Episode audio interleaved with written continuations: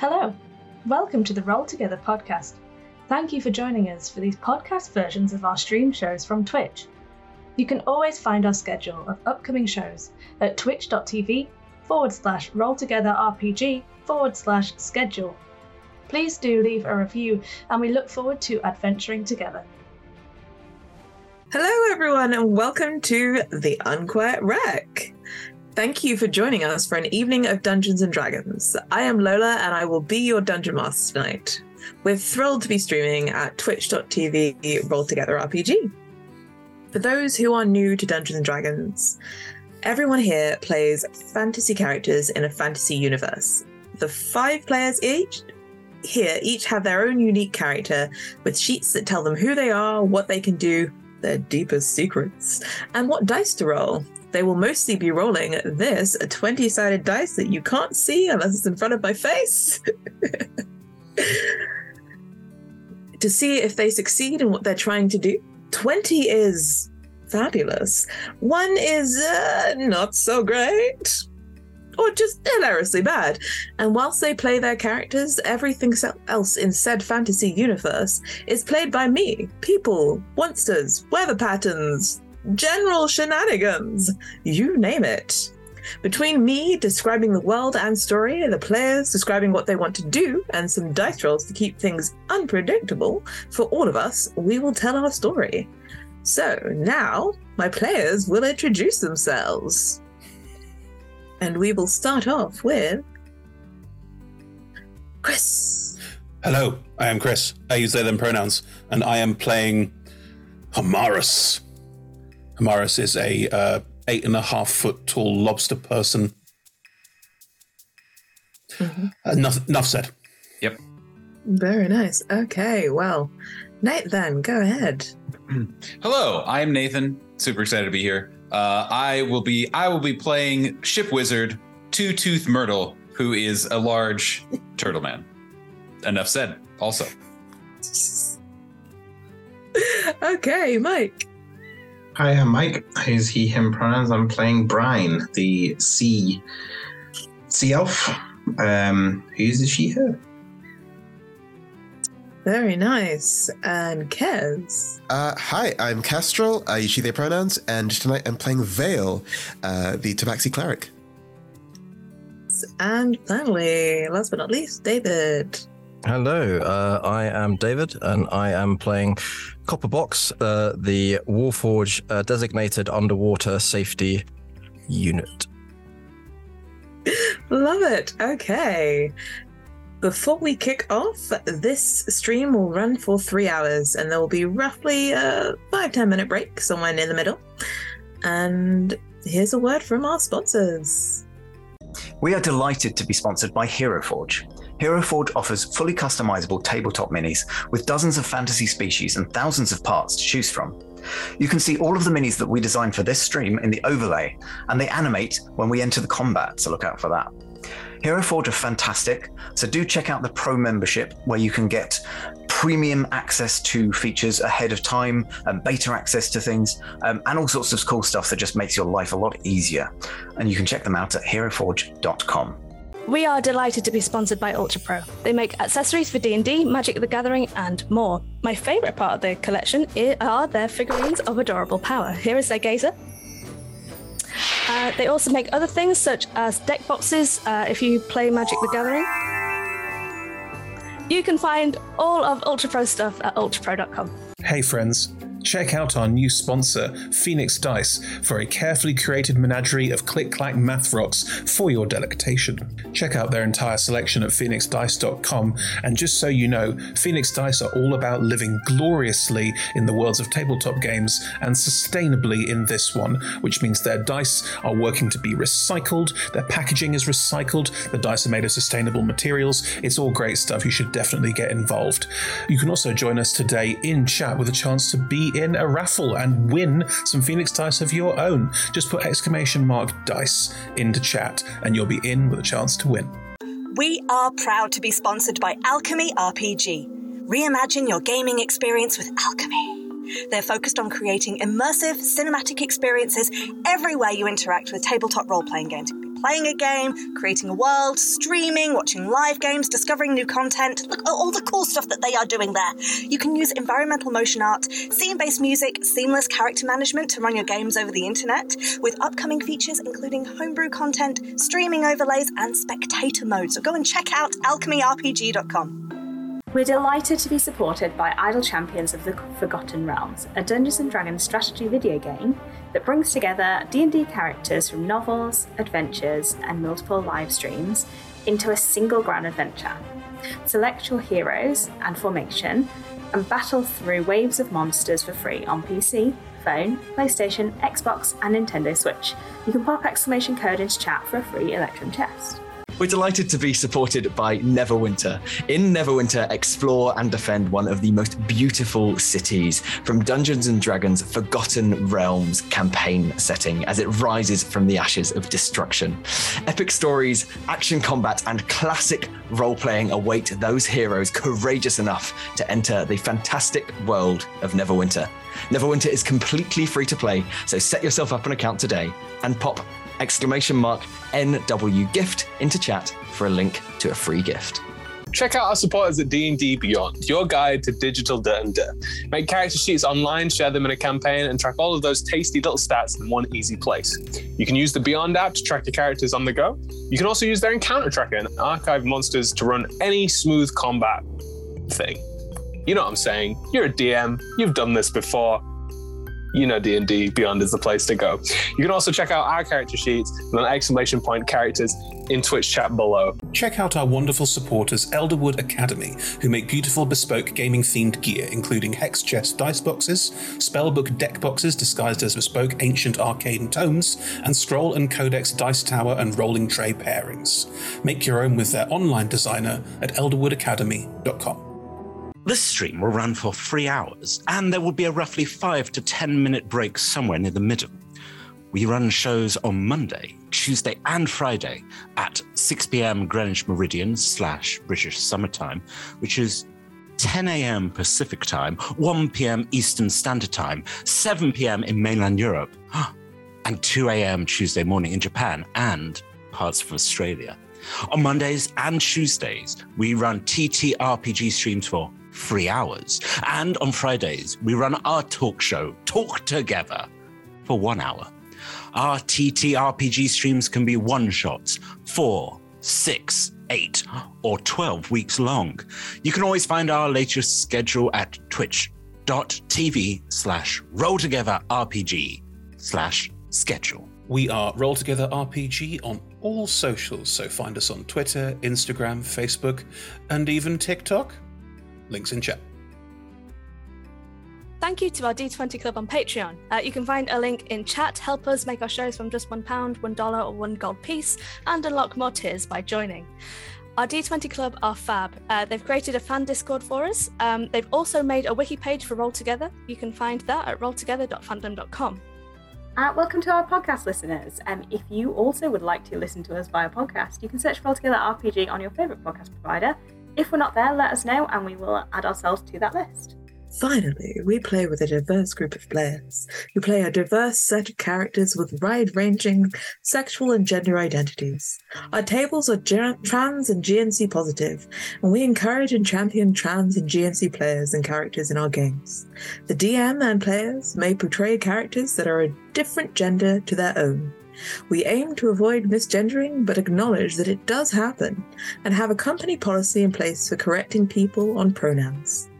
If we miss an instance of misgendering, we are open to being corrected, so please do just let us know if you think one has been missed.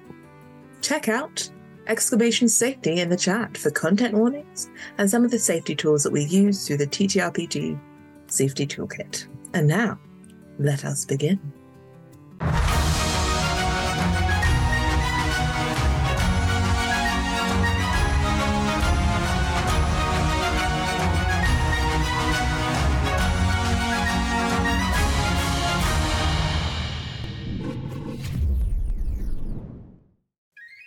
We start on the Greedy Darwin. It's been an an interesting few days. It was a lovely calm seas until a storm shunted you out here. A day or so ago, you've had a little bit of time to collect yourself and your bearings and have been kind of idling in this area for a little while. But now that you've done some repairs and had a rest, generally just resituated yourself, ready for the venture down into the deep. Where are you on the ship?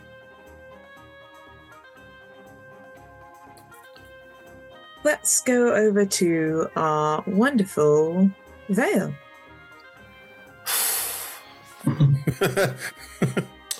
Caught me in the middle of like trying to make something really fun up. So I think Vale is likely pacing around the ship, like trying to get just everyone's thoughts and feelings on like, you know, the storm that had just happened, like documented. So she's going around just interviewing everybody on the ship currently. Going to Copperbox, to Myrtle, over to Brian, over to Homarus, and just saying like, okay, so from the very top, from the very beginning, how are you feeling today? How are you feeling a few days ago? On a scale of 1 to 10, are you in any emotional, any physical distress at the moment? And has that changed? Will that change in any time soon? No. Wonderful. Okay. Maybe a 3. 3. Oh, okay. Out of what though? I don't know. No, I think 3 says a lot about the kind of character that you are, and that's very, very, very nice of you to share with me. Shows great confidence that you can be vulnerable with me today, and I look forward to speaking with you more. Whenever. Okay, thank you. As Vale strides off to speak to the next person, what does Vale look like? So Vale is sort of pale orange skinned tiger tabaxi. She has these almost like gemstone stripes across her body. These faintly glow with like this radiant magic. It's a very dull glow unless she is casting magic, in which case, well, we'll get to that later. But she wears these more vestment style clothing than, you know, anything swashbuckling or piratey. She is a woman of the cloth. Her faith is not to any specific god, but to curiosity itself. And so she wears a lot of like whites and blues, a lot of very flowy sort of gowns, but she's still very nimble at the same time. And she has like a nice little tome strapped to her side that she reads every so often. Wonderful. And as we're kind of seeing you stride off, what does Homarus look like as we leave behind? Homarus, or Hom to Homarus, their friends, is a lobster. They are a giant lobster with humanoid-ish legs. They have 2 very large arms that are like almost like if they move their head too fast left or right, they'll knock into their own arms. And a smaller set of more insectoid 3-pronged hands underneath.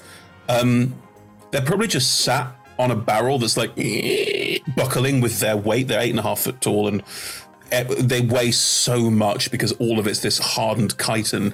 And they're probably just sat waiting for someone to say, time to go swim down. They're not the brightest or the fastest, but they do as they're told. And they found that if they do as they're told with this lot, they get more food. And that's good. Fabulous. Mm. Okay. Vale, who would you be approaching next? Vale is fascinated with Copperbox, if only just because of the name alone. And so skips off to find it. Okay, and Copperbox, where would we find you on the ship? I think Copperbox would be very close to the stern enjoying the salt spray and being in communication with nature. Copperbox has clearly been eroded quite significantly over the centuries, and there's lichen, various crustaceans, and so on growing off of them. Wonderful. Okay.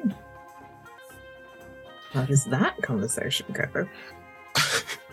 I think you hear very quietly next to you, logbook entry 307. Copperbox appears to be staring off wistfully into the distance. Difficult to engage or make specific note of emotional capacity or experience. We'll engage shortly. Copperbox, how are you doing today? The head turns slowly round on its axis. I find my systems are functioning optimally. Optimally. And on a scale from 1 to an undetermined number, would you say that is a good or bad experience right now? Insofar as I can approximate, it would be 0, 1, 1, 1, 0, 1, 1, 0. Excellent, excellent. I have no idea what any of that means. I'm just going around asking questions about the current experiences we're having during this voyage to make sure that we're all on tip-top shape and high morale. And if you're doing well, then that's a good sign. I approve of your morale-building exercise. Well, thank you very much. That makes me feel very good about myself. I have a couple... I feel like we have a transformer on ship. Dave, can you just say, I find your lack of faith disturbing? I find your lack of faith disturbing. Yeah, great. Sorry, God. I'll be heading on to the next person very soon. Would you like to join me while I talk to the rest of our crew? This would be a sufficient use of my time and resources. That's wonderful to hear. And plus, the more the merrier, as they always say. Come on. Copperbox sort of grin appears with a creaking of various metals. It's not an expression they practice on many occasions. Like music to my ears. Okay, who are we finding next? Vale will turn to Copperbox and ask, so we've got a couple of people left on the ship. I've already spoke to Hum, but who would you like to see next? It would be useful to ascertain Ryan. I find the name soothing. Brian. No, I can see it. Yeah. Okay, Brian. Where would they find you on the ship? I feel like it's weird, without even hearing her name mentioned, she's like, "Oh, did you just feel that breeze?" She's the head of the ship on sort of the back banister, sort of sat on it with her legs sort of dangling, and basically she's got a big jar and she's pulling out pickles that are in brine, just eating them away. And every now and again she's like aiming it and then trying to hit it on the back of whoever's piloting the ship, just every now and again. And yeah, Brian is a sea elf. She's like got sort of a grey-green shimmer to her skin. She wears a really tight leather sort of what we would imagine as a swimsuit, but it's sort of the leather fantasy version of that. And then all around her, she's got rope with rocks on that she uses for freediving to be able to sort of jump straight into water and go down quickly into the water. And she'll ditch them, quite a traditional way to oyster shuck and stuff like that. And she uses a net as like a cape or cowl, but and it's a fisherman's net. So the The pickles that you've been throwing at your Verdun captain, they grab one out of their head just before it's about to hit them, and they throw it back at you, like hitting you squarely on the head. It's at that point that both Copperbox and Vale come and fight you. Good morning, Brian. How are you doing today? Morning, Pickles. My name's Vale. Oh, Pickles. Oh, thank you. Nice. Morning. So, I just have a couple of questions. You two doing a staring contest at the moment? What is tension? I am endeavoring to put Brian at ease.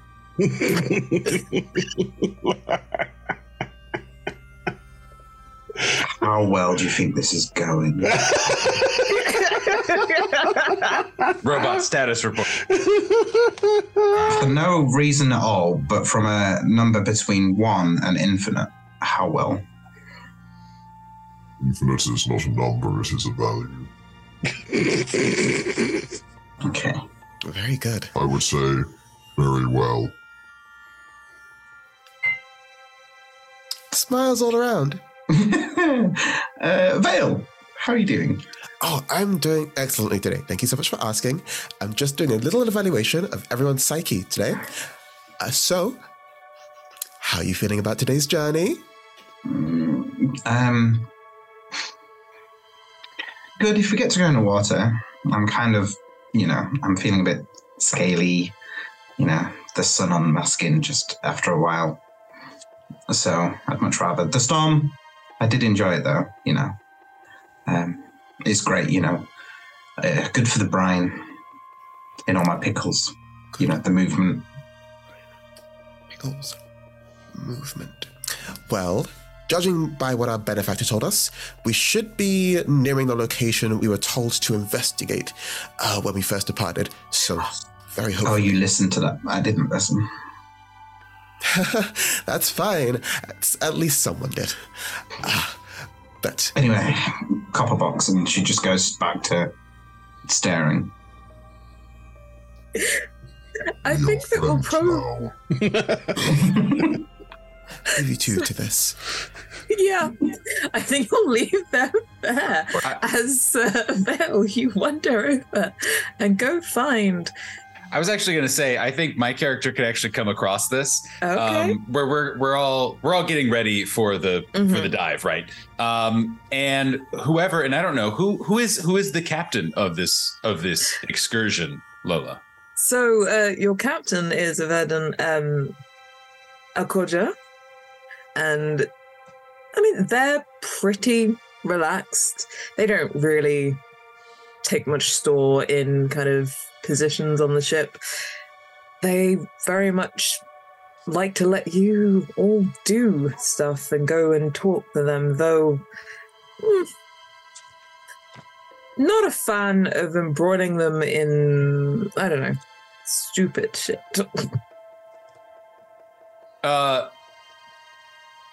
Very, as this conversation is going on, you guys hear a probably pretty common voice start to be carried over the winds as you see Two-Tooth Myrtle. I will figure out how to say it at some point by the end of this recording session. This is why you always say your names out loud first, kids. And kind of ambling over wherever you guys are, shouting out orders, is a 3-foot-tall turtle. Who is just kind of waddling around very awkwardly. He, and I forgot to give both my and Myrtle's pronouns earlier, both he, hims. He is wearing a kind of very gallant cape out behind him that drags as he walks. It seems like it's a full-sized medium humanoid cape that he is wearing as a small, he's a mechanically small creature. And he is also holding a quarter staff, but it's more like an eighth staff and a little bit more like a kind of like club looking thing as opposed to like a nice slender piece of wood. It is old, it's weathered. It actually has, like, at the top, it has a bunch of like rusted chains and locks and nails on top that just kind of jangle wherever he goes. But you usually hear him yelling before that jangling also hits your ears. And the other two things that you notice is that he has kind of like flying around him, or always perched on his head or behind him or somewhere on his person, are two things. One of them is which one's first? One of them is a magical tome that you know is around always. He is one of the ship's wizards, and he has an animated spell book that always comes around. It is large. It is very large. It is unfortunately large. He cannot hold it very comfortably, but luckily it's animated and it flies around him all the time. And he also is it large as him. Not quite. I was going back and forth. A 1 foot tall member of the crew seemed a little excessive. I went 3 feet, and then a 3 foot tall book. It's that's maybe too big of a book. So it is large enough that it is not comfortable for him to use if it were not animated. And he also occasionally, mostly perching atop of his head, is his familiar, a parrot. And he comes by, and he does not have a formal leadership title on the ship, but you would know him as a brown noser, and comes down to be like, what are all y'all doing down here? We're supposed to go up for the dive. Ah, Myrtle, perfect timing. Just going around getting everyone's thoughts and feelings before the dive today. Did the captain tell you to do that? Not necessarily. It's an important documentation effort, though, because picture this, right? A few years down the line, we have discovered some great treasure down here, and our names are remembered through history or through the underworld, whichever one comes first. And wouldn't it be a shame if no one remembered who it was that discovered whatever is down there? Myrtle steps on his book and is raised up just a little bit to be a little bit more eye height to you. I duck down as well. Yeah. And he hates that. He hates that. You would know he hates it. And he says, "We're not here for the history books, laddie." He calls everyone laddie, I guess. Apparently, I don't know. Is there a good pirate gender neutral term? Matey, that's the one. He calls everyone matey. We're not here to be the history books, matey. We're here to be a part of the crew and to listen to the captain and to find treasure. Myrtle. Not necessarily in that order. Boring. Myrtle, can I ask you a question? We talked about this. Stow it. Just a quick question, Myrtle. What is the greatest power known to humanoid kind? This is a trick question? No. There's a very simple answer. Those riddles? No, not at all. Friendship. Not at all. Friendship. Maybe fifth on the list, if not further down. No, the greatest power is knowledge. And what greater knowledge than the things that we have written down and can pass through the ages? No. Okay. I tried. Get up to the deck. As you say that, we'll kind of fast forward a little bit of time to when you're all getting ready to make your dive. So this is something you've done, well, I wouldn't say millions, but many, many a time before. And you managed to navigate the ship so you're just above or at the coordinates that were given to you. And you think that probably this is where it's down, because you kind of see the odd floating. Now my brain has gone and I can't remember the word. So. Flotsam? Jetsam? Yes, that. Yes, you can see some of that. Flotsam is stuff that is whole, planks of wood, and jetsam is liquid, or things that would dissipate in water. Yeah. So you can see the flotsam and jetsam. Shit in the sea. Yes. Looking over the side, that is the comment that you get. There's some shit in the sea. Is it interesting? Right, and you're ready now, so how are we doing this? A giant claw will go down towards picking up Myrtle to put on the perch that Myrtle often has on the shoulder, unless told not to. No, I think Myrtle appreciates this vantage point. He's not much for perception, but he likes to pretend. These gigantic claws, and they're as big as you. Like, I am not a small person. Will just, like, very daintily, like, pick you up by the scruff and just place you on top of the back of my shell. What's the most obnoxious, like, front flip, back flip, fancy shit Brian can do? Whatever that is. I have no idea, but give me an acrobatics just so we can... Or performance, whatever you prefer. That's an 18.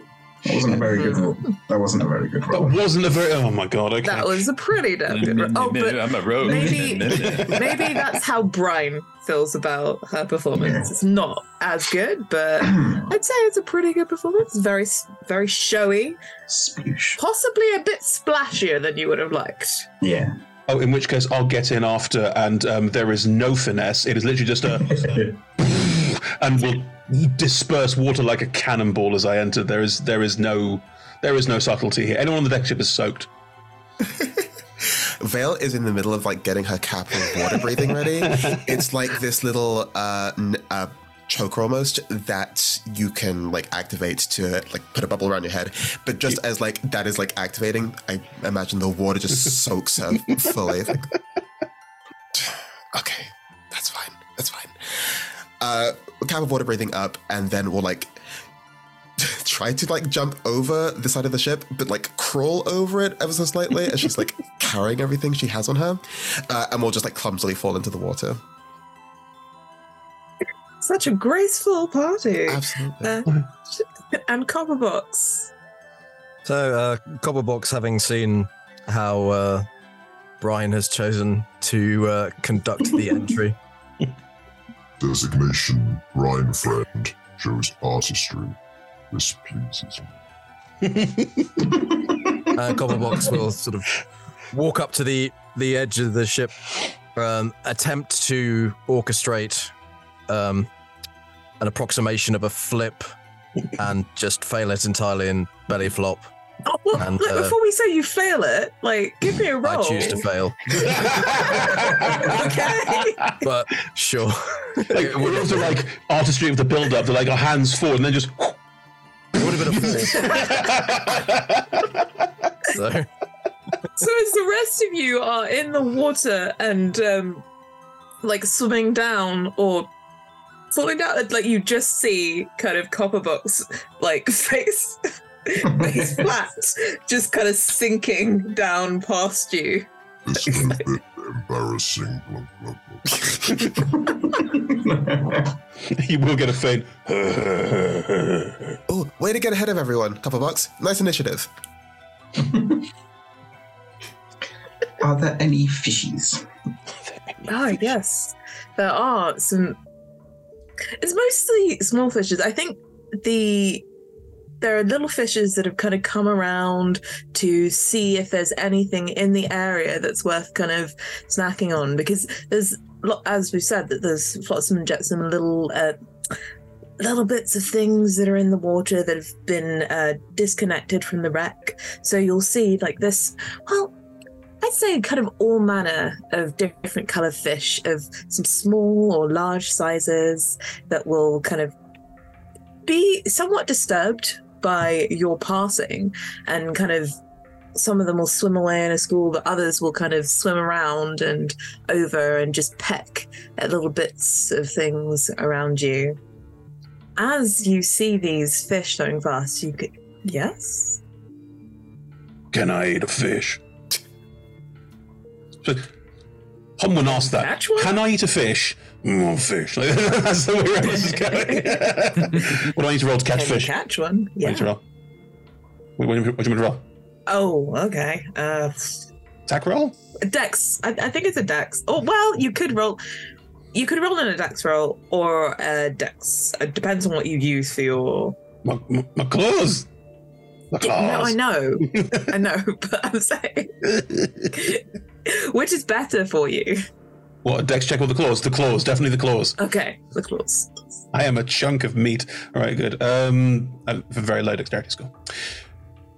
I mean, the fish are fast, so... Only 11. Oh, I think you failed to catch a fish. As we go down, there's a... oh. happening as we go through all the fish and just gentle noises of So as you're doing that, that triggers like the rest of the fish to kind of fully like swim away in a pixel and kind of abandon ship. Damn it. That you see. Is there any chance I can friend of the sea at some point before they all disappear? I am sure that if Hom was to stop attacking them, you might find that they come back and might join you later on the ship. But... Eat fishy. That's still happening unless you tell me to stop. Yes. So as you dive down, you start to see the form of the Kyanite dragon take shape. There's this mass that's slightly, it looks kind of broken in two right in the middle, and then you've got the rest of the top of the ship. It looks like the top deck is mostly intact other than, I don't know, the gaping hole right through the forecastle where it looks like something has smashed a hand right through. You have an inkling that perhaps they were in their own kind of storm. And so there's like bits of it that have been broken off, and there's possibly like a hole in the side of the ship which kind of comes into view as you go further down. Who has dark vision here? Because it is getting progressively darker as you question. Do I have dark vision? I don't think I do. Google, can turtles see in the dark? Can turtles see in the dark? Come on now. Nope, I do. I cannot. Oops. Okay. I really chose poorly with this character. So I can see perfectly fine, and I will literally turn. I will turn to Myrtle, the turtle, and go. Where do you want to go? Where do you want to go? I'm not in charge. Oh. I can't be in charge. That's someone. In which case, did we ask? Who did the captain put in charge? I will ask everyone, probably too loudly, if we consider that something dangerous might be nearby. Hey, everybody, where are we going? Hey, what's the plan, everybody? I'll swim up to Hom. It would appear that I cannot pass a lot of the finer details down here in the ocean depths. I simply cannot see in the dark. So I'll be holding on near to you. That's all right. I think we should try to investigate what is nearby carefully and as quietly as possible, because as we were told, there is a potential for other plunderers to be nearby. Okay. What guys, is there's a big boat over there. Brian just started swimming. Because Brian can see in the dark. Brian's in charge. Okay. I'll follow Brian. Let's just swim after Brian. For someone my size and weight, I am surprisingly good at swimming because I have underwater swim skills. As you've paused briefly in the water, probably like a couple of depths up, maybe, but Copperbox has continued sinking last year. As my captain once said, I cannot see shit.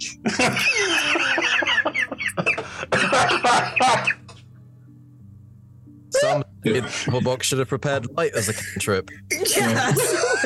Oh. That's fair. Okay. I'm starting to think there's going to be us four doing a campaign and then just like a mini series of Copperbox just being lost on the ocean floor. Stuck in the Mariana Trench. Under the sea. Under the sea. Oh, I knew this would come down. I will say before we descend too far that Myrtle will pull up the also hilariously oversized hood on his cape, and this is even before we go like too far deep probably, and will like as he puts it on, there's just this swirl of cloth and arcane activity where both his book and his oh my God, his parrot, that's the word, who are named Polly and Libre, and not the ones that you'd think, and all get kind of swirled up, and he turns into turns into a manta ray, sort of essentially, in that he's wearing a cloak of the manta ray and starts kind of like flapping little wings all the way down as you see his eyes and his parrot's eyes, and then maybe a few pieces of paper just all sticking out kind of from the front. Okay. So your book tries to approximate eyes. This will do. Mm-hmm. So we have four of you kind of approaching, well, no, three of you approaching together. One of you has shot off, and then one of you is kind of just sinking down to the bed of the sea. Well, hopefully, and possibly if you are able to somewhat navigate yourself in the water, you'll land by the ship or on the ship, but you can't see it, so I don't know. Do any of you have a way of making light? Or like a sun rod? Does anyone have a sun rod? I don't. I mean, I have a retroactive pitch to make to you, given that my intelligence isn't zero. Please do. I mean, fine. You're supposed to have all been able to, like, you're supposed to have done this before many times. So yeah. Copperbox realizes that it's a really good thing that they remember to attach the coin with continual flame cast on it and pull aside the scrap of metal that keeps it hidden. Oh, look, it's an underwater torch. Oh, yes. Okay. Yes. So the rest of you, or those of you that could not see in the dark, suddenly see this kind of glow begin to illuminate from possibly at this point just approaching the ship and just illuminating the... where would you land? On the quarter deck, which is the back of the ship, or the middle and main deck? I would imagine, given that we've been told that there may be some others around, probably, well, whichever part of the ship is closest to my friends and allies would make the most sense. Well, you're illuminating it for them right now, so you're there first. I would say Brian is there first. Sorry to interrupt. I apologize. I would say maybe we don't land on the ship because if we've dived before, we don't know what the structure's like, especially we have roughly 1,400 pounds of meat and steel landing on this all at once. So like, let's go to the ground and then maybe approach that way so it doesn't ruin. How about further. This? If this makes sense to y'all in terms of having done this before, completely agree with that. Landing sort of next to the ship, a safe distance away, and then moving the piece of metal over the coin to give a prearranged sort of signal. This is where I am. It's reasonably safe. I mean, some sort of light. Does everyone else want to roll perception to see if you see it? Is it a guppy? Is it Copperbox? We don't know. Rolled a 10. Ooh. And you can see in the dark. 21. I can see in the dark, yeah. Oops. Okay. Wow. So I'm assuming that you might have to drag people over, Kaz, with your 21, but yes. I will help round out whoever is like starting to veer off in the wrong direction. Like, this way. Well, down we go.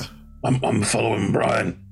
Brian. Yeah. I know where I'm going. Oh, Brian sees it. Yeah. Brian sees it as well. Yeah. Can Brian speak to fish? Yes. That's what I was trying to do before Hom decided to eat them. Also, being a metallically shaped sort of thing that can generate sound, just give my best approximation of a sonar.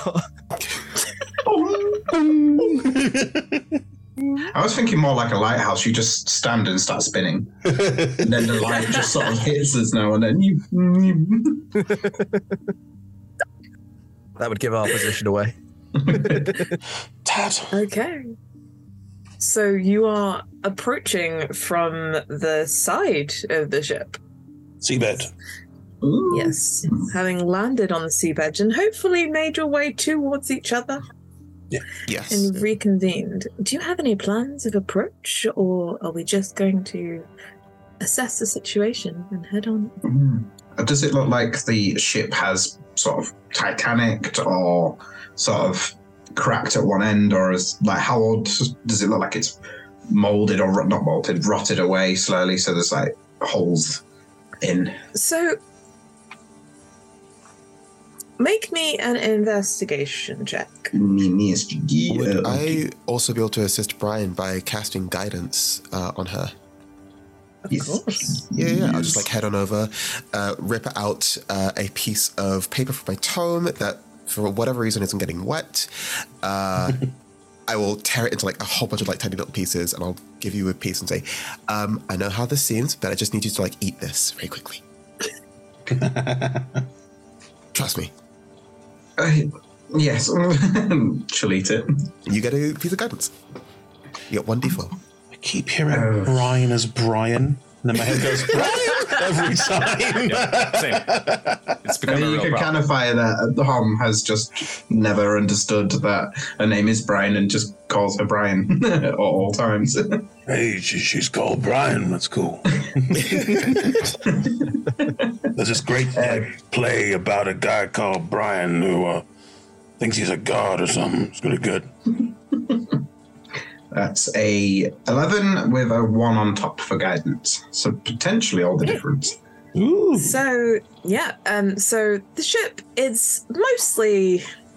It looks like it's relatively intact. You think that perhaps most of the damage you saw was up on top with the mast cracked and, like, the hole through the forecastle. There is maybe, like, a hole towards the back of the ship, but it's still towards the upper deck. So other than that, it looks like it probably hasn't been down here very long, which, I mean, if you'd paid attention when you were like talking to your contact, you would have found it was a relatively recent wreck. I can't remember. Yeah. I don't understand the question. But yeah, so you can see it's a relatively recent wreck, and so it hasn't really accumulated any kind of sea-going creatures or anything. But so most of the damage appears to be at the top, and that hole is probably, well, you're not sure, because it was slightly it's quite high up, so you don't know if like they took on water there or what happened that actually forced it to go down. That's a good question. Does it look like I can sort of ascertain why it sunk in the first place? No, or was that also in the brief? Right. It's got a hole in it. I can always try. There's a hole right there. Thanks, Hom. Mm-hmm. Well, I guess we start from the top and work our way in, like usual, guys. Do we want to be stealthy, like, or do we want to... Stealth is good, yeah. But I could, like, fighting inside bad, fighting outside good, so... I can make a noise, try and scare anything inside to come out. If you just quiet for a second, I could just... and she'll make like a the clicking sound that dolphins make. Mm-hmm. And she'll sort of make that sort of subsonic clicking sound to try to attract a couple of small fish.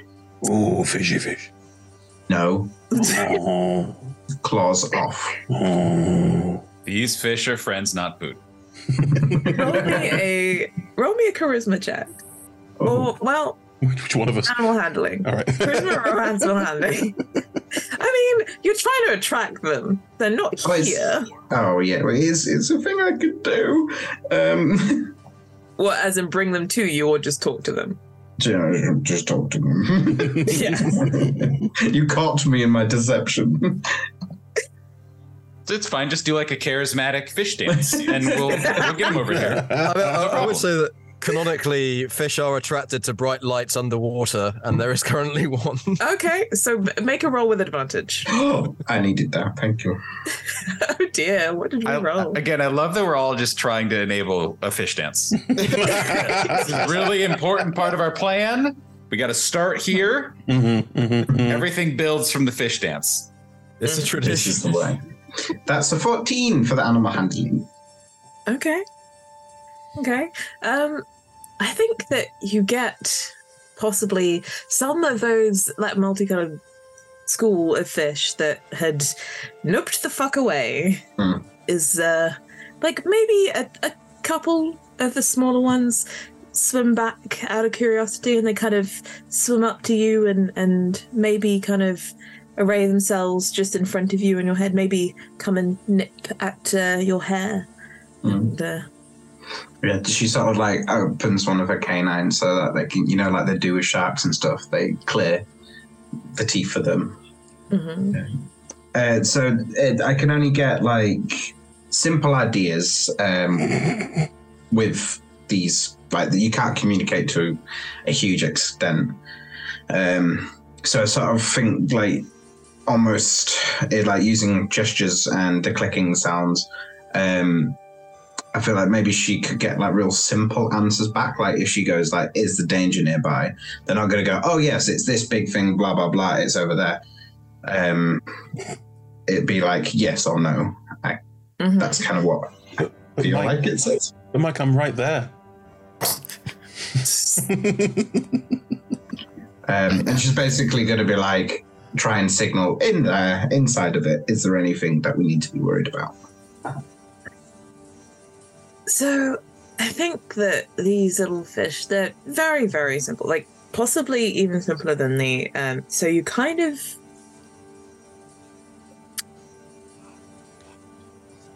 get these bubbles back of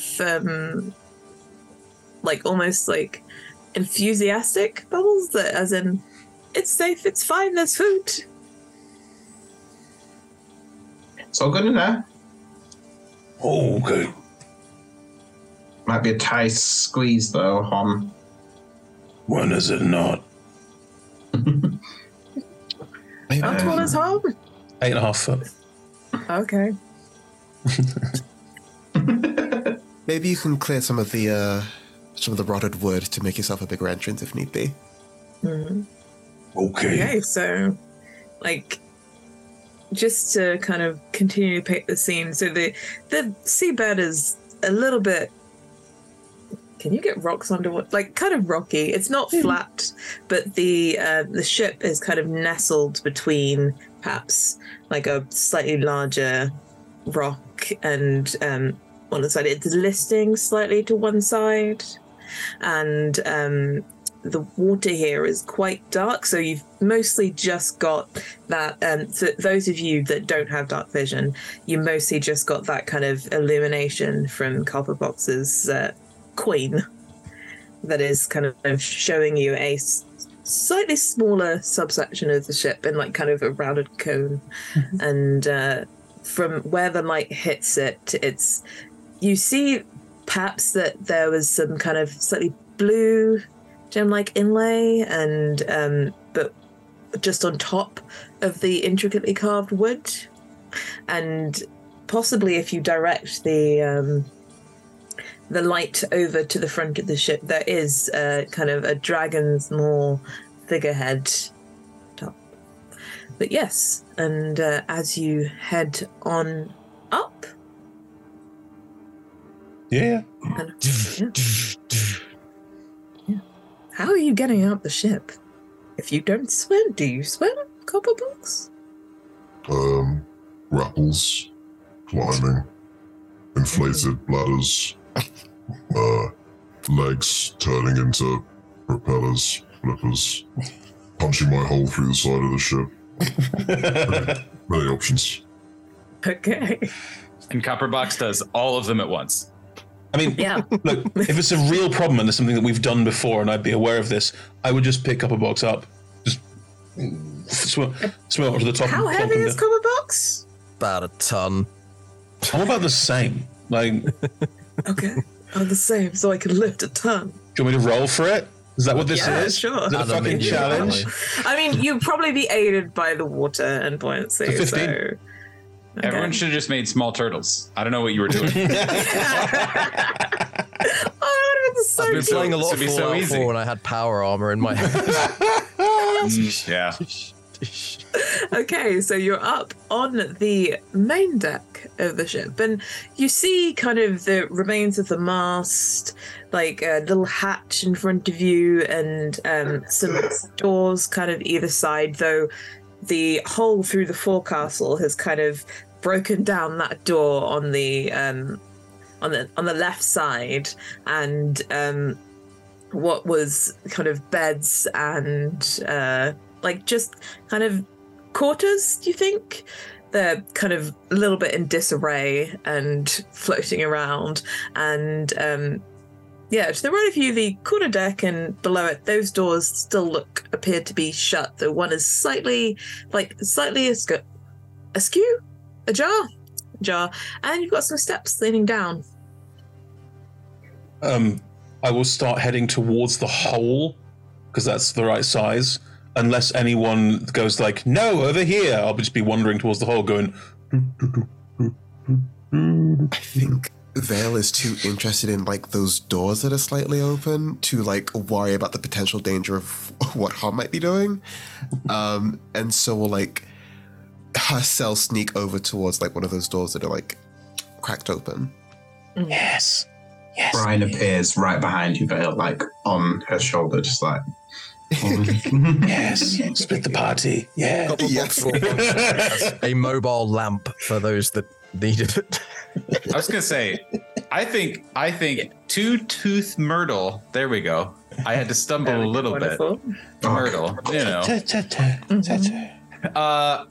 sees all of these just these nincompoops all going different directions, as if we haven't done this before, as if we're not part of a cohesive unit, and it's just like.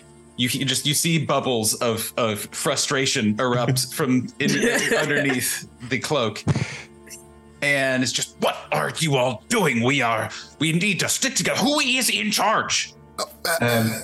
Me. Let's go this way. Oh, okay, I'll turn around and go back to the others and go back to the other door. You heard, Brian? Get over here. Okay. Oh, it's just.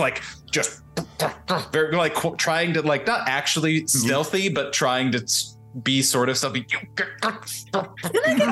Everyone's passive perceptions. Like, 17, 15, 13, 12, 14. Okay, so Phil, you hear it's not very clear. And it's almost like a vibration on the air, but you kind of hear the sound of almost like someone saying hoist the sails, but like it's brief and it disappears very quickly. Everyone be quiet. Oh, can you hear that? Someone was. Is everybody playing a prank on me right now? Is that what's happening? I'll lean him real close and go, boo. My heart can't take those kinds of scares. Oh, sorry. I thought I heard somebody hoisting the sails for a moment, but... There's no sails, the mast's gone. Well, I caught up to my own imagination for a second there. I think I just must have been... Can I make a perception check in the background? for sure. Are you pushing open the door? Like, what are we? How? Oh, it's to try and hear what Vale is saying. Yeah. I mean, but I definitely don't. So okay. Well, I mean, there's nothing to hear. Like, what are you listening for? Listening harder. Mm-hmm. Sorry for the scary one. I think I'm just really pumped for this little expedition here. Let's just see what's behind this door. I'll open the door. Okay, as you open the door, you see the kind of tables and chairs. The table you think was probably bolted or something to the deck, and because the chairs are floating a little bit, just like scattered around the room. You think there's probably a mess, and as you kind of open the door and make a move as if to step in, you feel just something run through your legs and disappear. I just rolled to see if I tore the door off its hinges by mistake, and I did. Oh, okay. Well, as you aggressively pull off this door... There is no hoisting the sails, only roisting the nails. Wow. That's a good one, Copperbox. I will look down at my tiny little legs, because this is definitely a lobster. So we're talking absolutely skipping leg day. There is no leg day. Yeah. Look down. What do I see between my legs? That's what I'm asking. You see your legs. Did you drop something? What? Oh, you just paused for a second there. You thought I felt something on my legs. Could I have a look around at the ground? And could I have have a close look around, following Copperbox's light around the area to see if there's anything else in here with us? I will follow you around with as close to an approximation of stealth as I can do. Basically, a looming mining lamp. Okay. So you're going in and wandering around the room, or just still the whole area behind Hum in the hallway. Okay. But after hearing that, something went between her legs, I'm starting to think maybe we're not alone right now, and I want to see if I can catch with my eyes anything sneaking off further into the shadows before it completely disappears. Okay. Make an investigation check for me. Okay.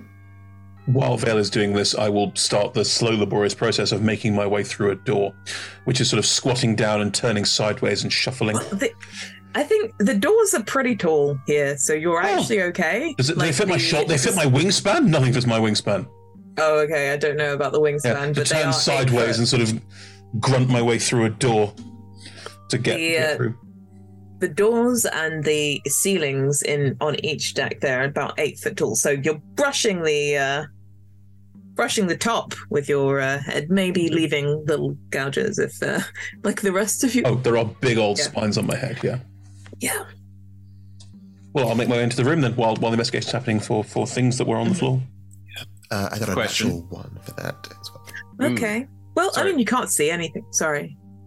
You can't see anything. It's just a ship. It's a bit holy than it should be. And,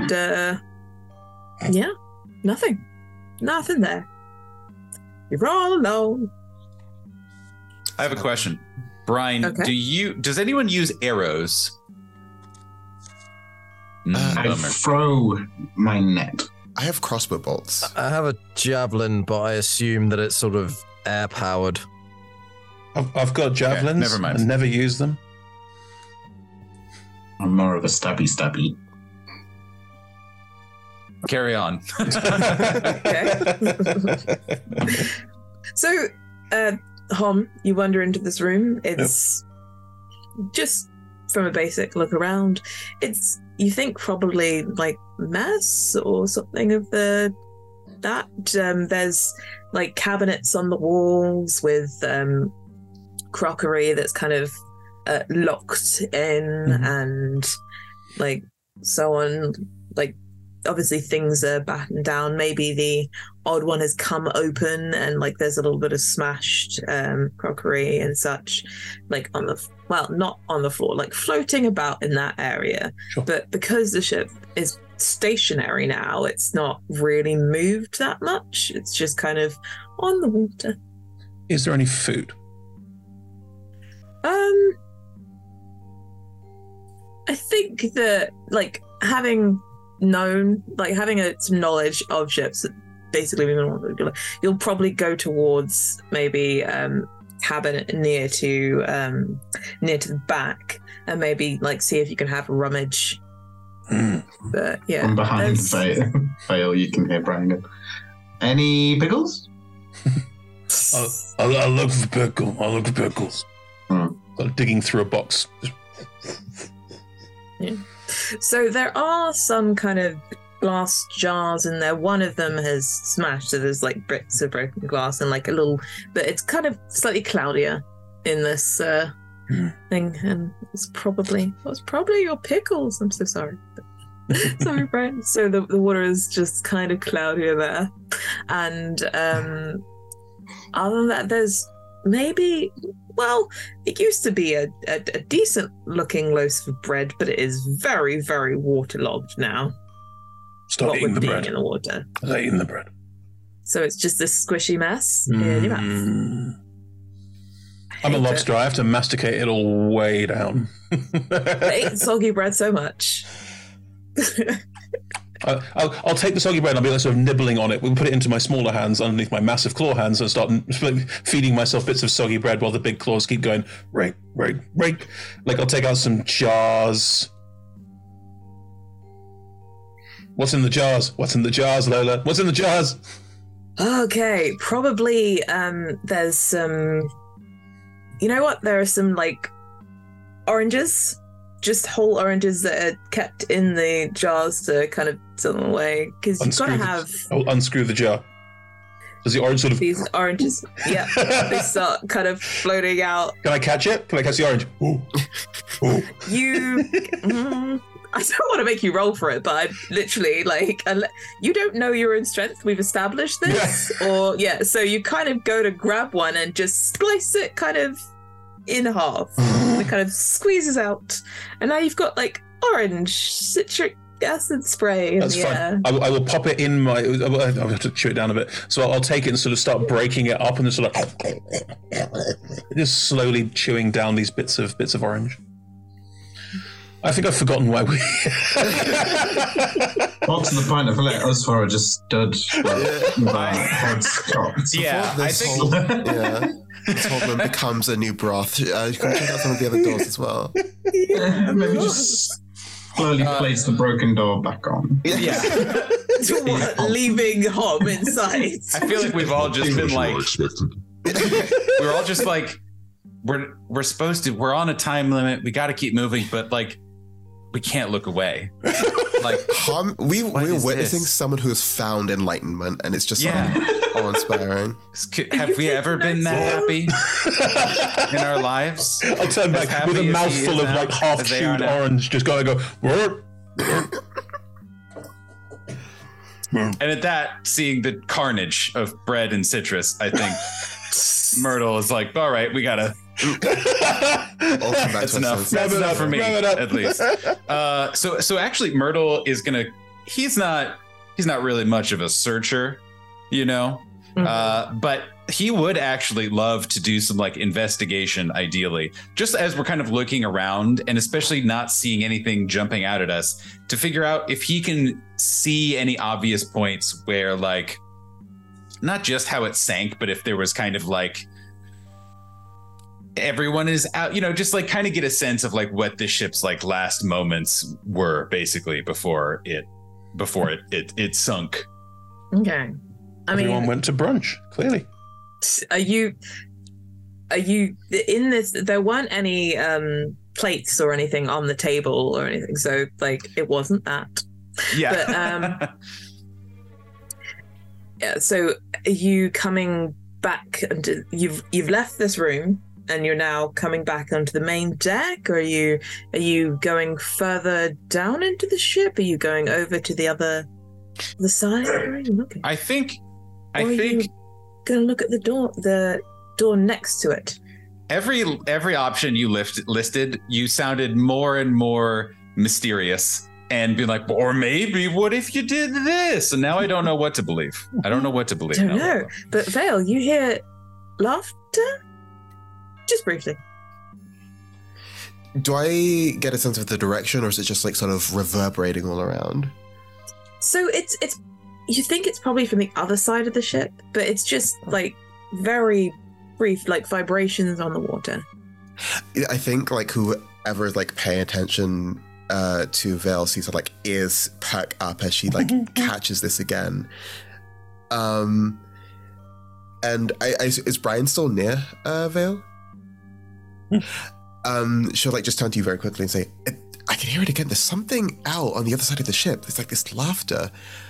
And as she like says that out loud, would it be possible to do another perception check to see if she can like just focus her hearing to see if there's any other strange noises aside from the eating that's going on in this room next to us, with regards to like whatever else might be here. Yes. Okay. Give me another check. Okay. And could I also roll a nature or something to see if underwater horrific laughing near shipwrecks but you didn't rings any bell for our sailor? Right? Yeah, but we, you know, I figured Vale would be like, hey guys, I hear this horrible quiet laughter. Yeah, there's this one like there's a laughing anglerfish or something. It's deep divers. I got an 11 total. Okay. Now I'm just imagining a fish going like doing a like penguin laugh from Batman. You think it was coming over from maybe that room with the kind of hole in it? You think it was maybe from over there, but you're just not sure. Has Myrtle already like walked off on his own, or is he still like around us? I think what happened. Choose to check out. Was that Myrtle was going to start going back, and then he realized, wait a second, no one's told him what to do. And so Myrtle turns around and is like, Brian, can I want to go look. And so is like literally left the room and then came back being like, actually, is it all right to this? She looks at you confused and goes, well, I'm not in charge, Vale is. Myrtle, just like still wrapped up in this cloak, just like looks up at you, as does the parrot. Just shakes his head. I wish I understood subtext.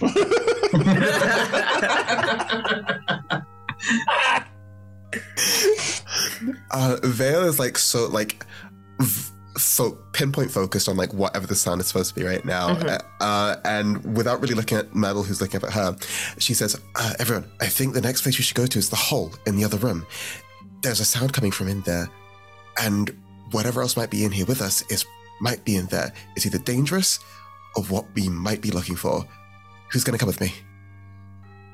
Am I there or am I still eating? I think we left you eating. Everyone was kind of enraptured. No one could look at it anymore. It was just too much. All right, I'll walk out of the mess with a net bag full of oranges that I've found, just slowly like, and I say eating them, I don't mean like peeling them, I'm just taking the entire orange and bits of it just burst out when I do it. And you have to hold it like a balloon because it's all wanting to float up and you're just... It's in one of my small underhands, not one of my big claws. It's just like a balloon of oranges. Yeah. Yeah. Well, one of us is happy. I found these sea fruits. Sorry. I think that's one oranges. I think I know an oranges. Okay. Myrtle like leans into Vale and it's just like, The rest of this, something has gotten into these three. I will speak to the captain about it afterward, but I think for now, you have to be the one. You to get them in shipshape. I will help. I will support you, of course, but we got to We got to get focused. Oh, well, I'm not in charge. Copperbox is. Fucking nailed it. My systems are fully charged. Myrtle just is looking at each of you, but not Copperbox, is slowly being like, oh, this is what you want? Mm. Yeah? You know we love you, Myrtle. Half anyway, an orange floats past my eyes. Are we going to the pain and scary fear stuff? Yeah, let's go check out the hole in the wall. Okay. All right. What order are you heading over there in? Well, I'll go first because I'm big. Mm. Okay. It's a very low intelligence score. I'm trying to play it. You stride over, like slightly shaking the deck a little bit, and all of you behind get this little cloud of orange, like juice floating past you in the water. Just have water and citrus. Yeah. Oh, I've got pulp in my eye. 1 minute. Technically, it's an oil, so it would dissipate weirdly. Just putting it out there. If you want to like that sort of thing. Okay. Citrus oil is very good for your skin. I was imagining it like those fish that excrete sand. Okay, so you don't get that in the water then. Okay, so who's at the back? Presumably Copperbox has the intelligence to understand how weight distribution works, so it's standing right next to her. Okay. Be taking up the rear to defend everyone. Do you have skin? Like, what are the sensors on your body like? Like, what do you receive kind of sensory input in that? Yeah, I mean, things like water pressure, oxygen content, breeze, temperature, these sort of things. So there's like a multi-tool that shifts out on the hand.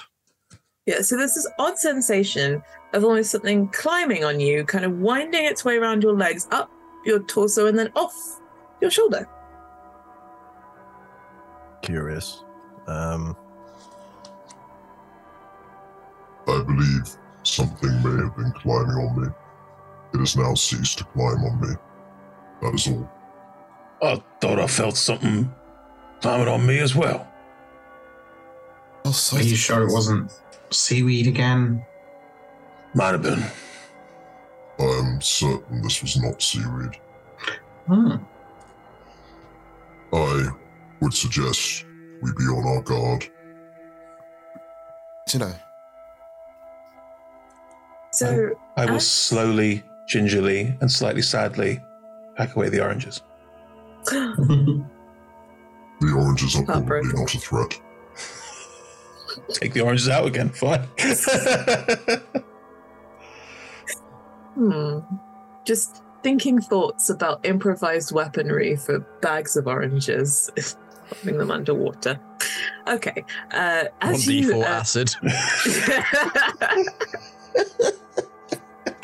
As you approach this big hole in the wall, you can see a little bit clearer now that there are like beds kind of arrayed around the point of the ship, and like the hole does kind of go like through the center, so they're kind of slightly smashed at the front. Some of them slightly broken, and there is that big hole like into the ground here that you can kind of look down through, but also there are beds and there are some trunks that are a little bit askew here, and like almost like fabric and clothing that is just kind of strewn over the area.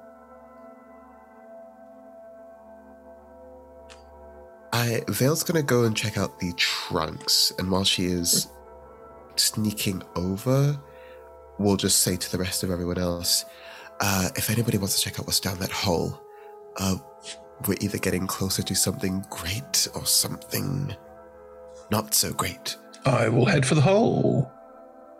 Okay. So as you look down the hole, you can kind of see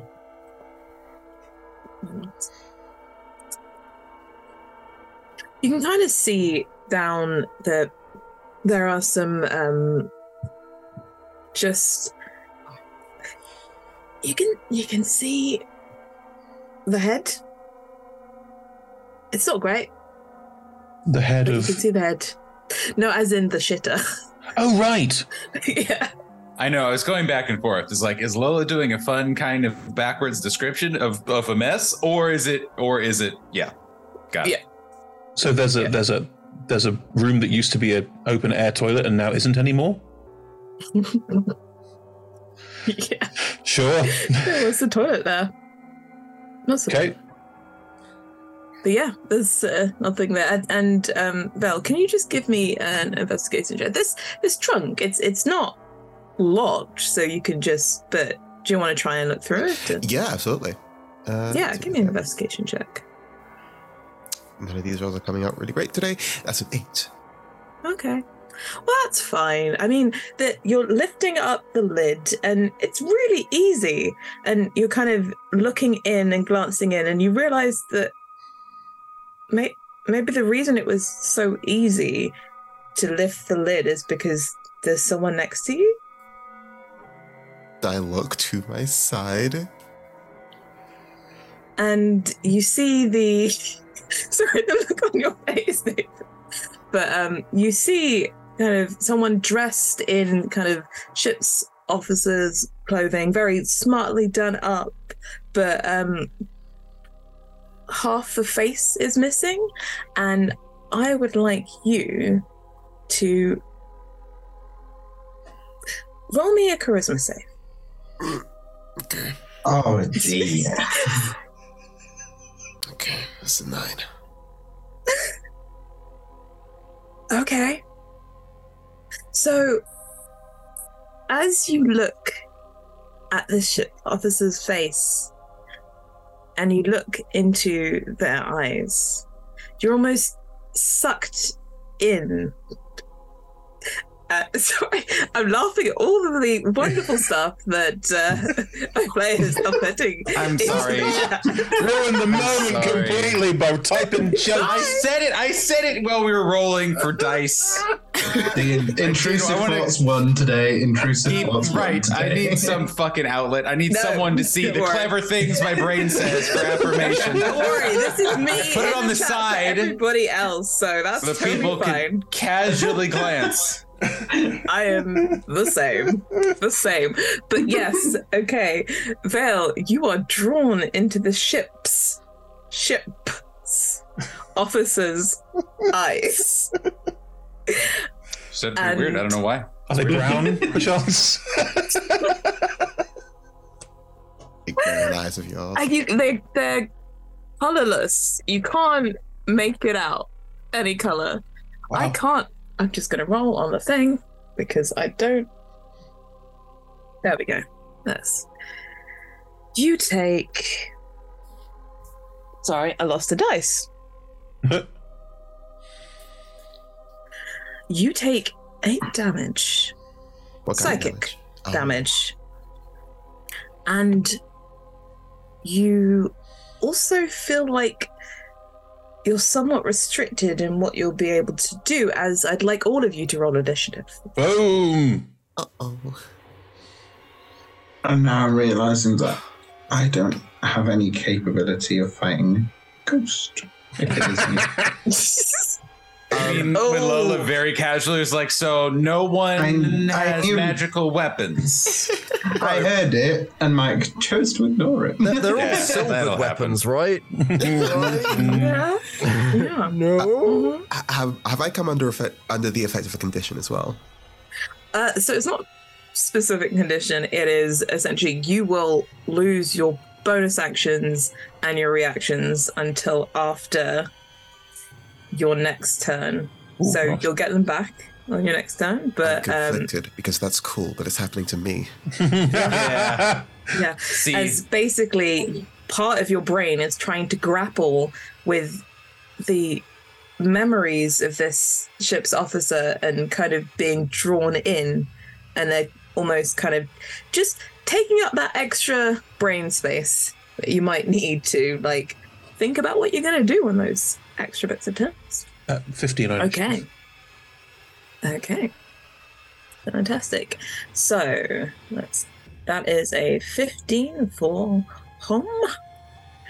What did you get there? I got a, 23. Okay, very good. Still. Copperbox. 15. Okay. Myrtle. 18. And Brian. 24. Salty. Fucking rogues. That's all right. He'll stab a ghost with a knife, and then we'll do it. Great. Yeah, I'm gonna realize real quick. I just rolled a nat 1 on initiative for one of my I do that shit all the time as GM. And they have a -1. Ooh. So I think that means they skip one whole initiative. That's turn, before they roll a 0. Yeah. Okay.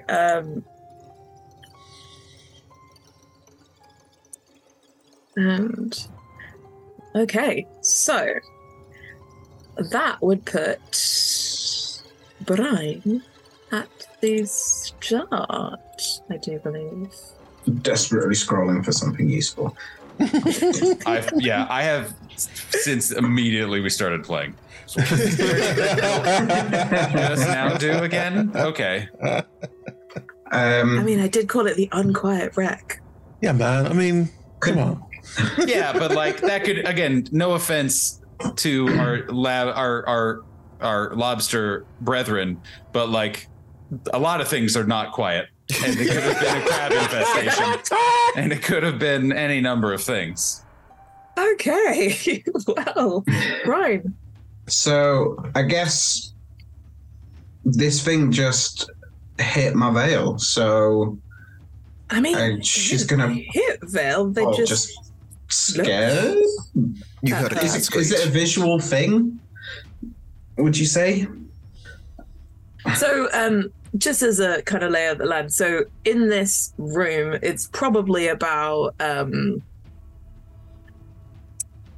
20 to 25 across on the width, but it gets smaller as it reaches the point of the ship, so like to 5 foot at the top, and it's about 20 foot long. This is a big ass ship, so this is that little section there, and then you've got the rest of the main deck behind you, and that's probably about another 40 foot in between before you get to the other side and the mess and that other door that you haven't quite investigated yet. Can we see the ghosts now? So you can see that ghost that is right next to Vale at the moment. Okay. Has it actually attacked Vale, like, to Brian's understanding? I mean, you can see them almost slightly frozen looking at each other. But yeah. And obviously you heard Vale make a wonderful cat screech. Can we hear the cat screech?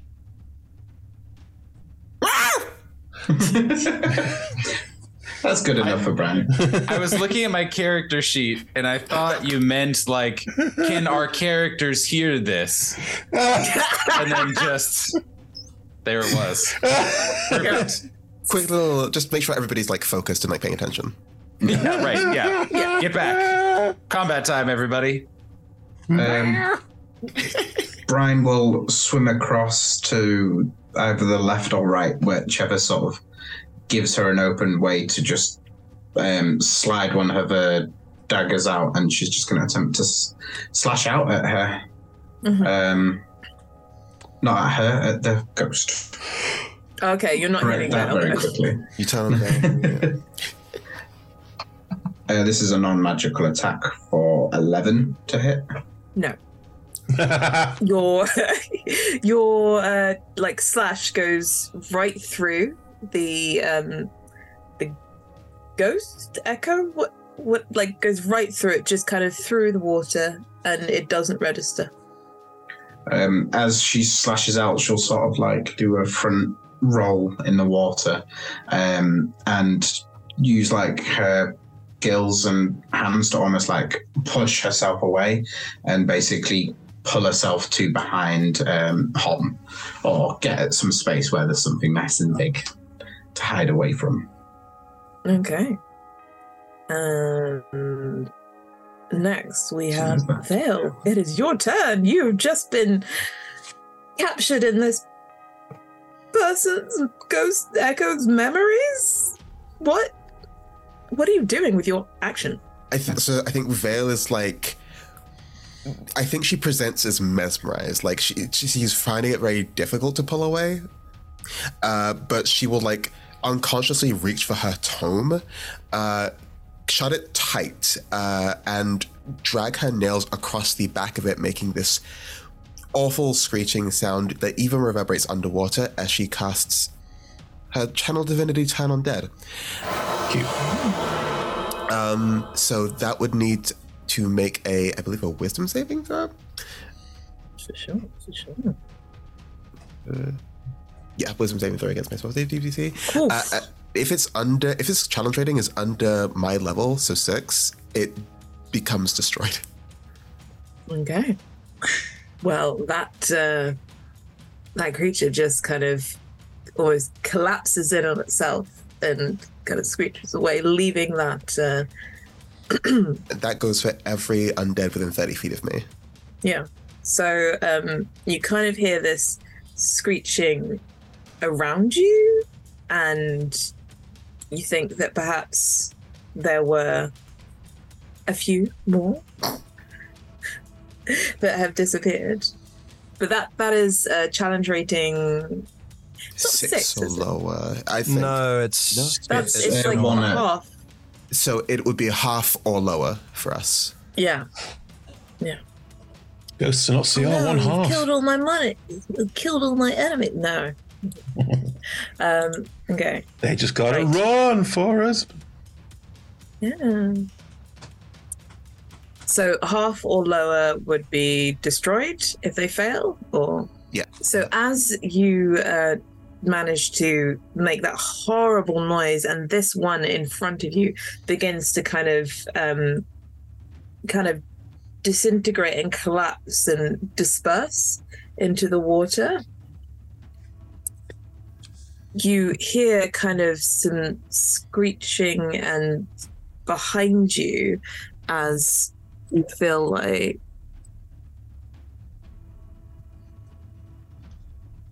what was your DC again? 15. Yeah. You feel like there were a few more that also kind of experienced the same. Got done. Yeah, she got it. I was gonna say, do you want to do anything else on your turn? But you cannot. I can't. Yeah. So no. That's my turn. Two-Tooth Myrtle. Okay, so we got the sense that some were destroyed, though, right? Some by that. You hear Vale. You hear Myrtle shout out, "Can you do that again?" Still, like, sort of like half in a trance. I think I can do it one last time before I need to rest. Then hold on one moment. And Myrtle, how many can we see right now? So you could only see the one. You can't see anything else around you. Yep. Myrtle is going... What's the smart way to do it? I'm trying. I have a thing. The things need to be looking at me to affect. So I'm trying to figure out when's the optimal time to do that. Make yourself juicy.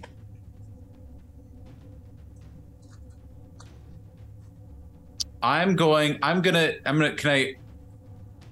Oh, you can't. Can you delay in 5e? I don't remember. I always forget. You can hold an action. You can. I'm going to hold an action to cast a spell. Lower on, speaking vaguely, lower on the initiative order when someone gets attacked. Of course. I'll put it that way. Okay. Well, I mean, you all rolled really well, so I guess we have Copperbox now. What are you going to do? Aha. Pretty simple. For flavor, because it's already sort of technically equipped, but you'll hear some sort of mechanical sounds, and then a cloak will sort of roll out like a blind from the shoulders. This Copperbox seems to shimmer and blur and move slightly from where they were, and the wrist snaps back as a blade comes forward. And very simply, not going to complicate matters, go straight towards the ghost that Copperbox can see. There aren't any that you can see. Oh. Sorry. Go towards the middle of the room and cast Sword Burst just in case there's any there that I can't see. Are you going back onto the main deck, or when you say going into the middle of the room, are you going down the hole? Where we are, down the hole, yeah. Screw it. It's what Copperbox is designed to be, the tank. Okay.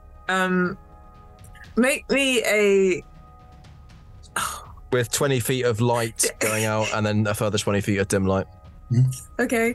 I mean, you've gone down the hole. Mm-hmm. Everyone else is still on the other deck. So anyone that couldn't see in dark now cannot see properly up here. Oh, but, yeah. That's fine. Would dim light still reach? Probably. There's like this kind of... it's just this slight glow from about the hole, and... You've just landed in this little room, and do you want to do anything here, or just? Yeah, just for the sake of, if I can't see anything immediately, just going to cast Sword Burst just in case there's anything around me I can't see, and that will just be canonically the blade just swinging around. Cool. Finally, hum. Anything you want to do? I'm gonna look at Vale. You all right? I think I will be fine momentarily, but I'm having strange visions. Hello. As you say that, from the other side, and what you could probably deduce as the captain's quarters, this echo of the captain comes screeching through the door, and Copperbox downstairs, the door to the head busts open, and there is a slightly what's it called? A little bit zombified, little bit just someone that is greatly suffered the effects of water and being underwater, maybe a little bit puffy, a little bit gross. That was gross, but yes. Are they wearing trousers? They are wearing trousers. They came from outside the head, not inside the head. Oh, just making sure. Didn't catch anyone off. God, instead of a shambling ghost, it's a shuffling ghost. Pants around ankles, bummer. And literally not the way to go. Up the stairs, you there's another kind of dragging of a sword, and that is where we will go to break. So, yeah. Yes. Good. Deep good. Yes. Thank you to my players, and I hope you're enjoying yourselves watching at home. We will take 10-minute break and come back with we'll see what happens with these little ghosties after Vale has so casually dunned some of them away and kind of collapsed them into foam and Chris. See you later.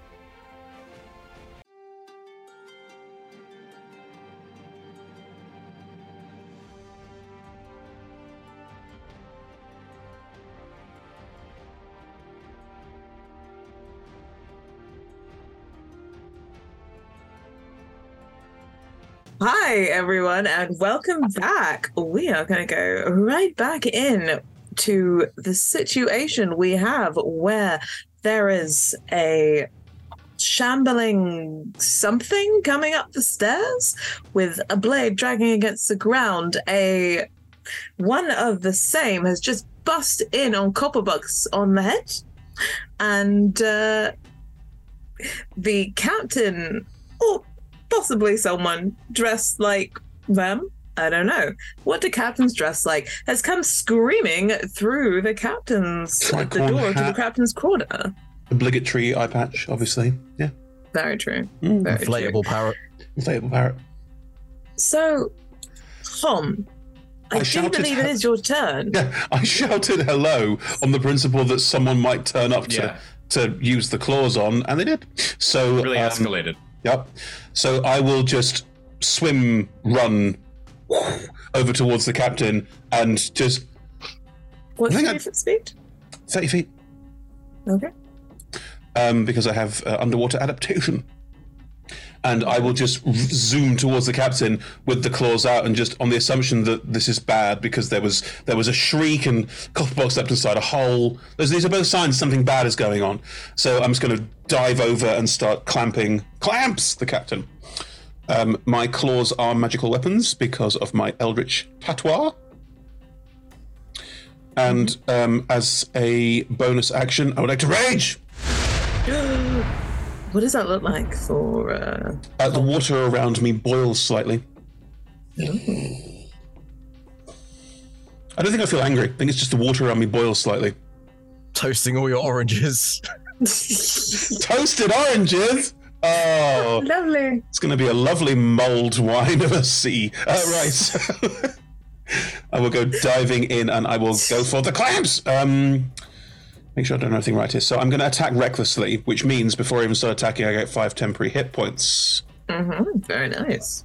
Because I am a battle rager, that type of barbarian that no one ever plays, but it's fun.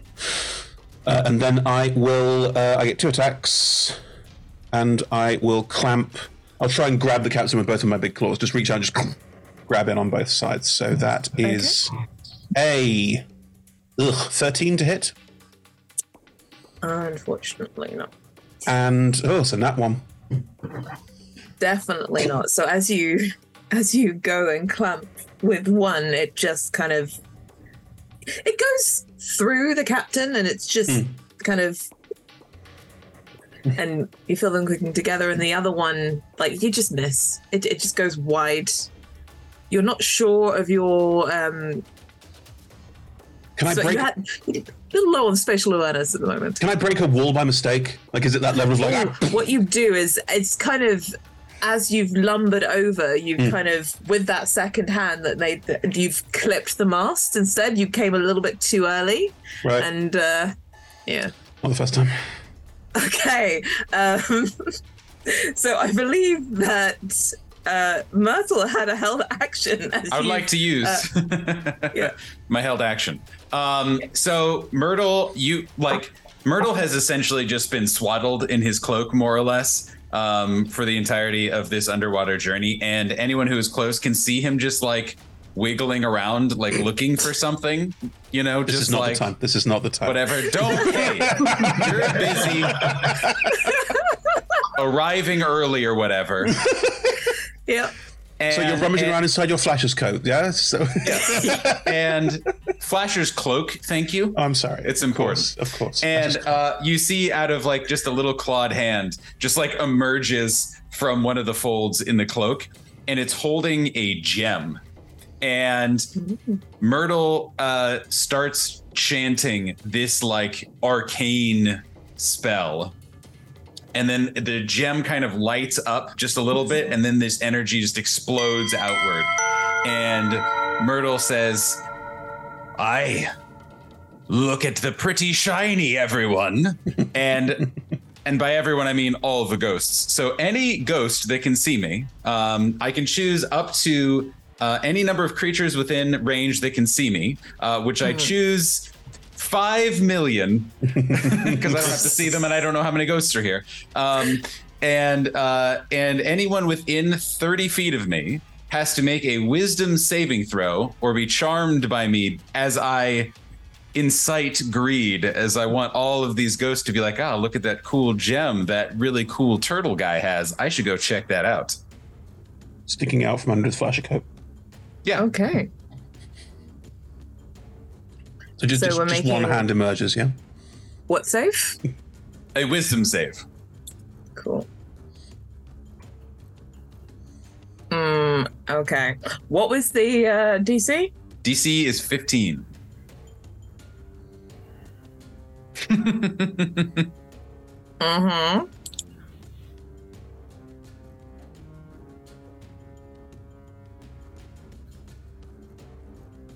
What do you know? One thing saved. One. Uh-huh. Right. So that captain locks onto you with Chris and is clearly like that gem is in their sights. So while charmed in this way, a creature can do nothing but use its movement to approach you in a safe manner. Safe manner? Okay. Yes, indeed. While an affected creature is within 5 feet of me, it cannot move, but simply stares greedily at the gem that I present. And then at the end of each of its turns, it can make a save, yada, yada. But the goal, Myrtle wants to draw as many, especially invisible creatures, in as possible for Vale to have another blast. Brilliant idea. Cool. Okay. Right. Well, is that the end of Hom's turn and your hard action? That's all you can do? Yeah. Okay. So that captain comes screaming towards you, but Sorry? Do I get an opportunity attack as they move away from me? Yes, you can. He's no longer charmed if you hit him, but that's also fine. He's close. I'm not. Okay, I'm happy. You're not I'm happy to be smarter than my character and not do that. If you would prefer it, Nathan, I don't mind. I have zero preference. Again, it was mostly just to make sure we got as many people in the room as possible. I rolled a 5 and a 1 on my attacks, and I want to hit something with a fucking claw. That's all I want. Do it. Chris, I'll put it this way. I'll be very angry and very disappointed and will not forgive you if you roll badly. So, a lot riding on this. Non-natural 20! Okay. Yes. And we're fine. As the captain tries to go, I think from the rubble of the wall that I clearly sort of went through and around, I'm going to reach back and just grab them with the claw. And they are grappled by me when they are grabbed by the claw. They can't be grappled, but... What? It's a ghost. My claws are magical. They are existent according to physics of D&D magic. They're conditioned immune to grappling. Well, then they take 7 points of damage as I tear through them with the claw. I don't know what to say. That's what it says on the thing.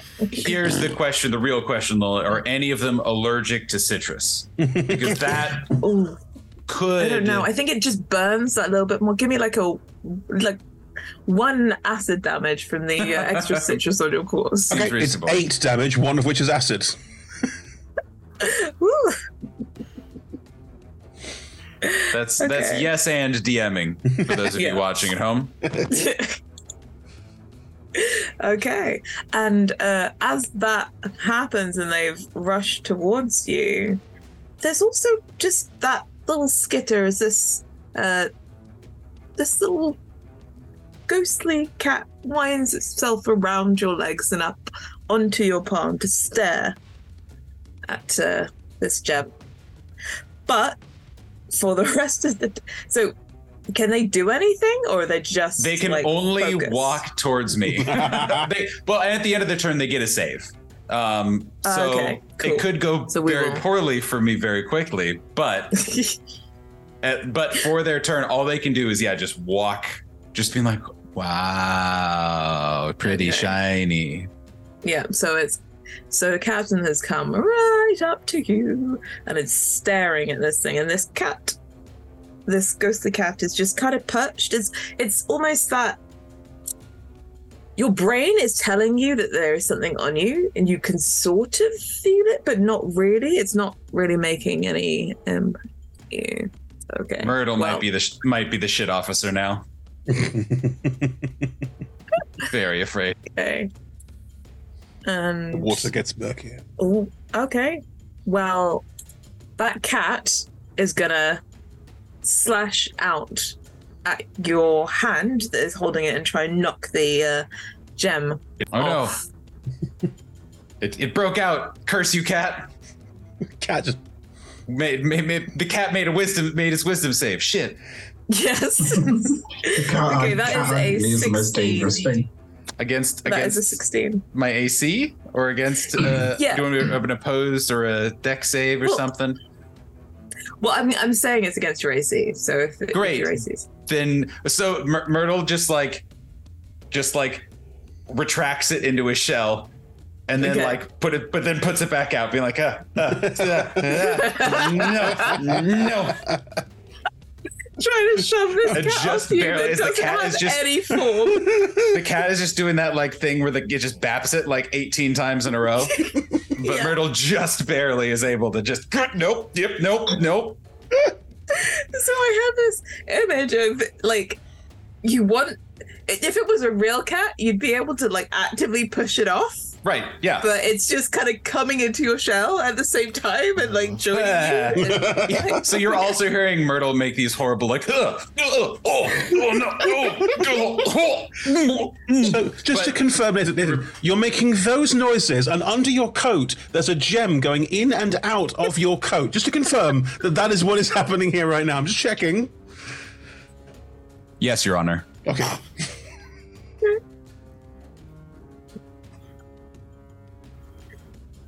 Yeah, so having that happen, the thing that was coming up the stairs has also is making its way towards you, Myrtle. Though I think it's intermittently kind of snapping between just everyone else and you every time the gem comes in and out and in and out at the same time. So that will be making its way towards you. So there are now three things up that I can see. But yes, there may be many more things. Mm. But downstairs on the middle deck, that drowned creature is going to go for Copperbox. And it's going to make a swing with this rusted sword that it has on the side. It has advantage? No, with disadvantage. Disadvantage, okay. How's that the cloak? Oh, yes. Cloak of the what? This cloak of optimized tanking. To place a cloak. Okay. Well, it rolls.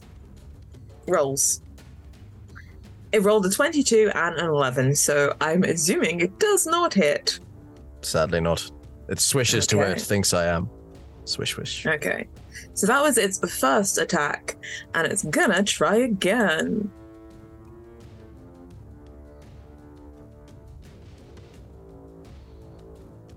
Ooh, okay. A 21 and a... Oh, no, sorry, that was a... It was a 22 and a 17. Will not hit. Okay. So this kind of drowned and slightly puffy creature kind of swings at you and just kind of hits metal and glances off both times, and it's always this very kind of ineffectual movement. But that is it.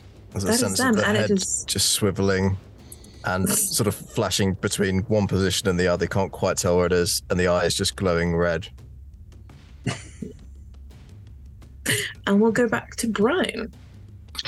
So this creature that just attacked Copper, is it corporeal, like it's not a ghost compared to the others. It's more of like a creature. Yeah, it appears to be more corporeal, though. Sounds... Just as a reminder, you can't actually see this because this is downstairs. Unless you've gone down into the thing, you can hear the sounds of metal clanging against metal, but you cannot see. Yeah, to be fair, where I am, there are just ghosts, and I don't particularly feel equipped to take ghosts on. There is another one there is three things. This little kind of cat-like ghost gloomy thing that is currently perched on Myrtle's arm. This kind of echo that has come all the way up to Myrtle, staring at them, and this same sort of puffy face, puffy skinned body with a blade in front. Oh, I'll go for I guess I'll back Myrtle up then. I'll sort of readjust, and if I can, come up behind the sort of fleshy one. Would that give me flanking between it and Myrtle? Yeah, why not? Awesome, I'll take it. Obviously, you're very threatening. Melee partner. Tall turtle wizard. I mean, the whole point of having flanking is because the creature is distracted by the other person with you, and they are very distracted by your gem. I'll ferociously appearing and disappearing into the cloak. Mm-hmm. And she'll come up behind with one of her daggers and just slot it in its back with a 24 to hit. Oh, yeah.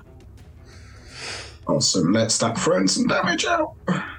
So we've got 7 piercing damage base, and then we have 12 sneak attack damage on top. Oh, wonderful. Nice.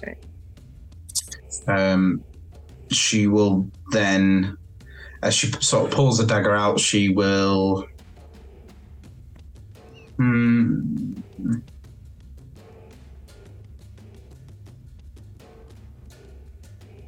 I will go back and move away, and can I glance down and then like acknowledge and see what's going on down? Because she'll sort of swim away and then look down. Okay. Just a quick clarifying question for Myrtle.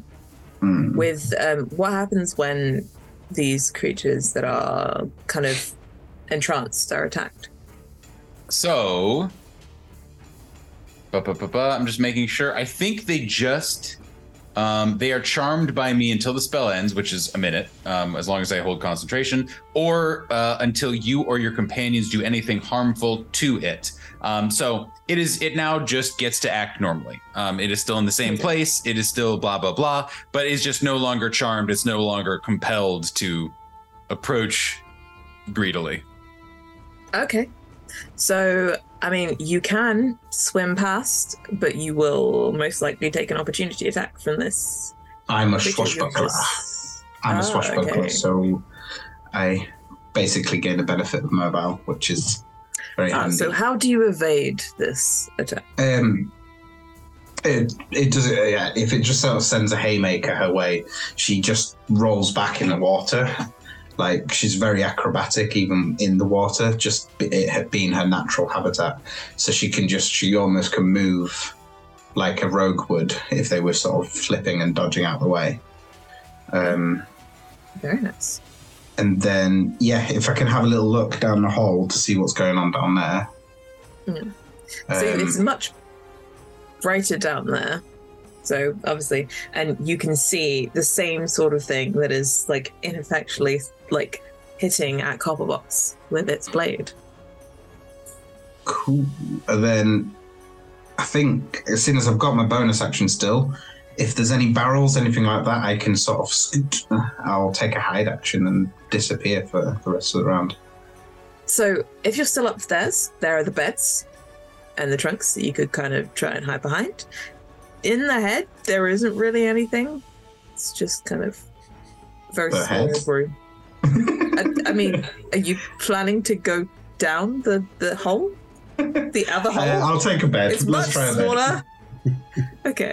Yeah, she'll sort of scoot around. I picture her almost like a, you know, like a fish that, you know, the way they dart away from danger. Mm-hmm. That's sort of how she sort of dissipates away, almost in like a bubble cloud, as she sort of disappears, and then we'll find somewhere to hide, literally like a fish would in the rocks, you know, when they sit there and watch. Okay. Do you want to roll me a stealth? Do you need to roll? You could take a hide as a man.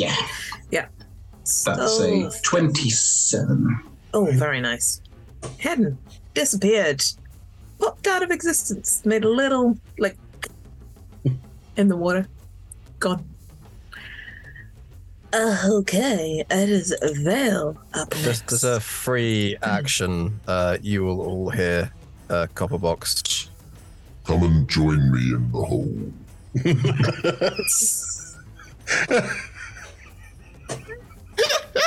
Captain's orders. Captain? Definitely not captain. Captain's maybe kind of like a catch-all as far as Myrtle's concerned. Is there's always a captain, and then but it's then the captain is the one actually in charge. Capital but, T. Okay, I rolled to see if I was going to do this, and it's a nat 20, so I will. I thought that the Brian was in charge. I'm really excited for Myrtle to just chuck this gem in the back of his dumb lobster head. That dumb lobster head, but sure. Yeah. Vale, what would you like to do? Is from where... So Vale's like coming out of the trance now after having been attacked by that little ghost earlier. Is Myrtle still surrounded by ghosts at this point in time? Yes, probably at the kind of entrance to that room that you were in. There. He is he's got ghosts. He's got a ghost on him, and then this ghost kind of looming over him. Oh boy, okay.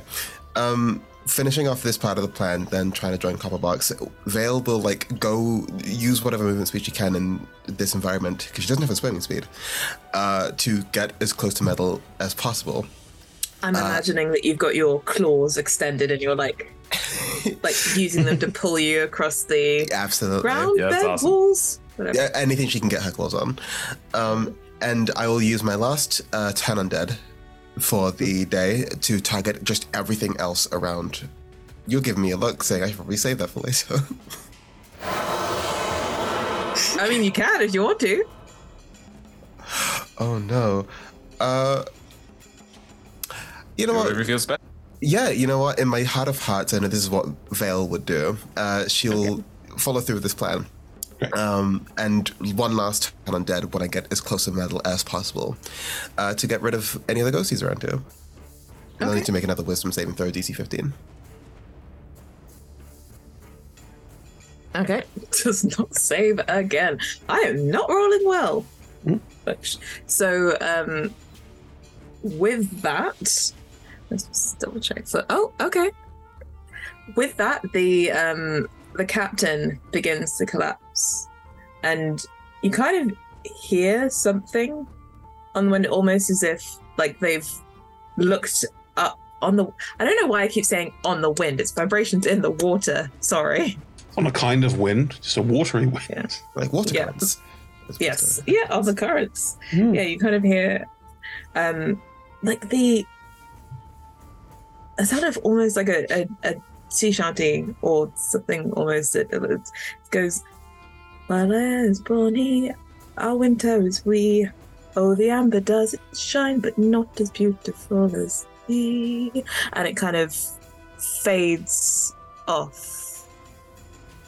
And the captain disappears. The cat, however, or the gloam, is still very much. Oh, Myrtle, you look like you're dealing with something rather serious here, but Copperbox has asked us to join us in the hole, so that's where I'm going to be heading next. Yes. Is the drowned still there as well? Yes. It is like it is kind of moving. Like, do they Do they do on their turn? They run away or that's immediately? They use their reaction. I haven't seen anything about them using their reaction on my turn this time I'm dead. I think they use their reaction to. No, they have to dash. And it's turns trying to move. Dash and disengage. And, okay. Yeah. Cool. Well, yeah. Cool. It also can't take reactions. Yeah. Cool.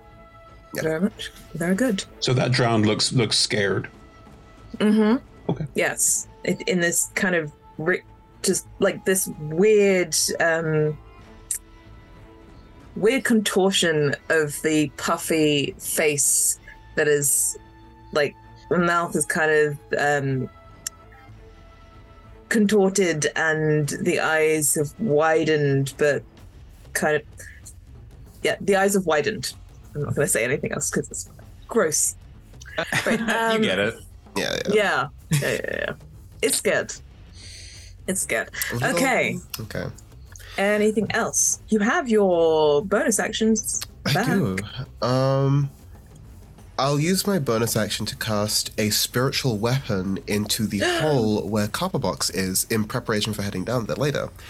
Okay. Roll that attack for me. Cool. So, oh my god, it's a natural one. Vale opens up her tome and like this glowing yellow yarn starts sprawling out from it and like leading into the hole. And then after it collects, it like tries to swing at like this creature that is trying to attack Copperbox, but swing and a miss. I imagine it just kind of knocks gently against Copperbox's armor as if to say, "Hi, I'm here." Right, and that is the end of your turn. It is now Myrtle's turn. There is a cat glow on you, and then some other number of ghosts. Well, no, the puffy kind of creature, like looking incredibly scared, but still near you, but did turn to look at Brian. Got it. It is both very invested in the gem and also very afraid of Vale. Fair. Okay, so Myrtle, seeing that, being told that we're going down into the hole, is going to like look around, ensuring that he's not the only one who's going to be going that direction, and is going to, with like a flourish of his magical cape, is going to, while still having the gem out, is going to use his 60-foot swim speed and then just kind of like zip away, hoping that everyone gets displaced or that like the cat doesn't just like ride on his head.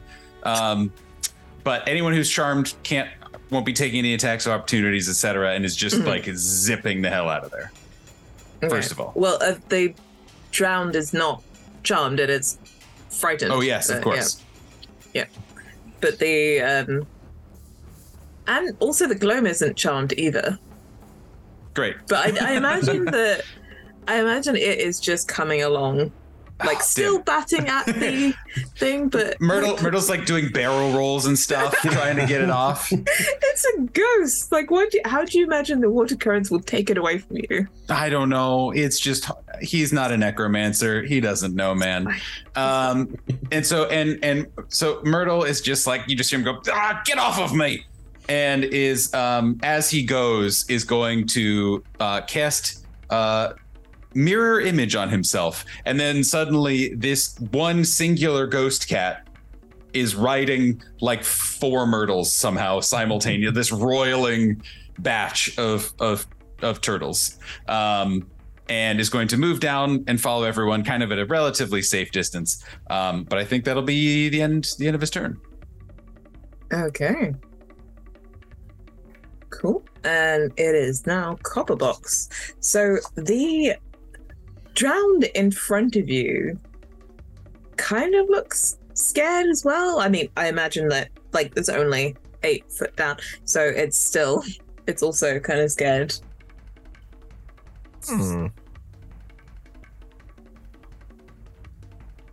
What is your emotional state, drowned thing? It just kind of opens its mouth and kind of screeches at you. It doesn't really have a... Designation indeterminate. And, I'm gonna hit it with the old booming blade.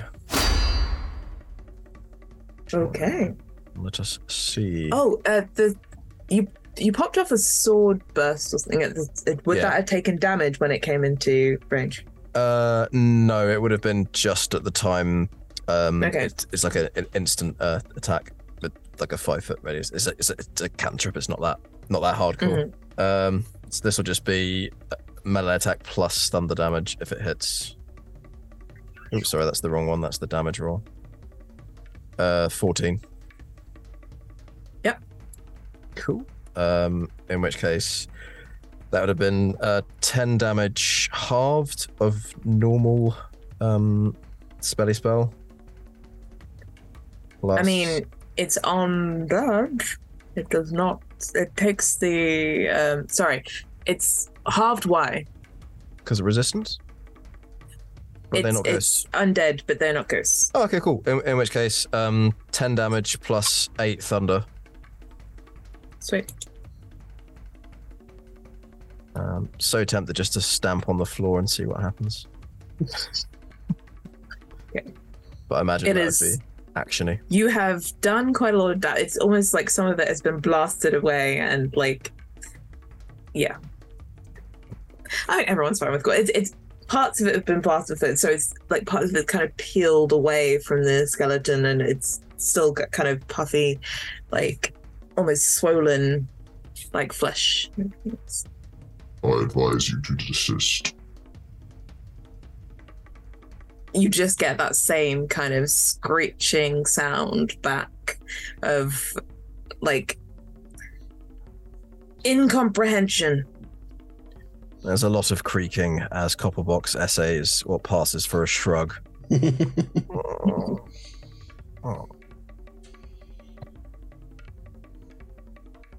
That's it. Is that your turn? Okay.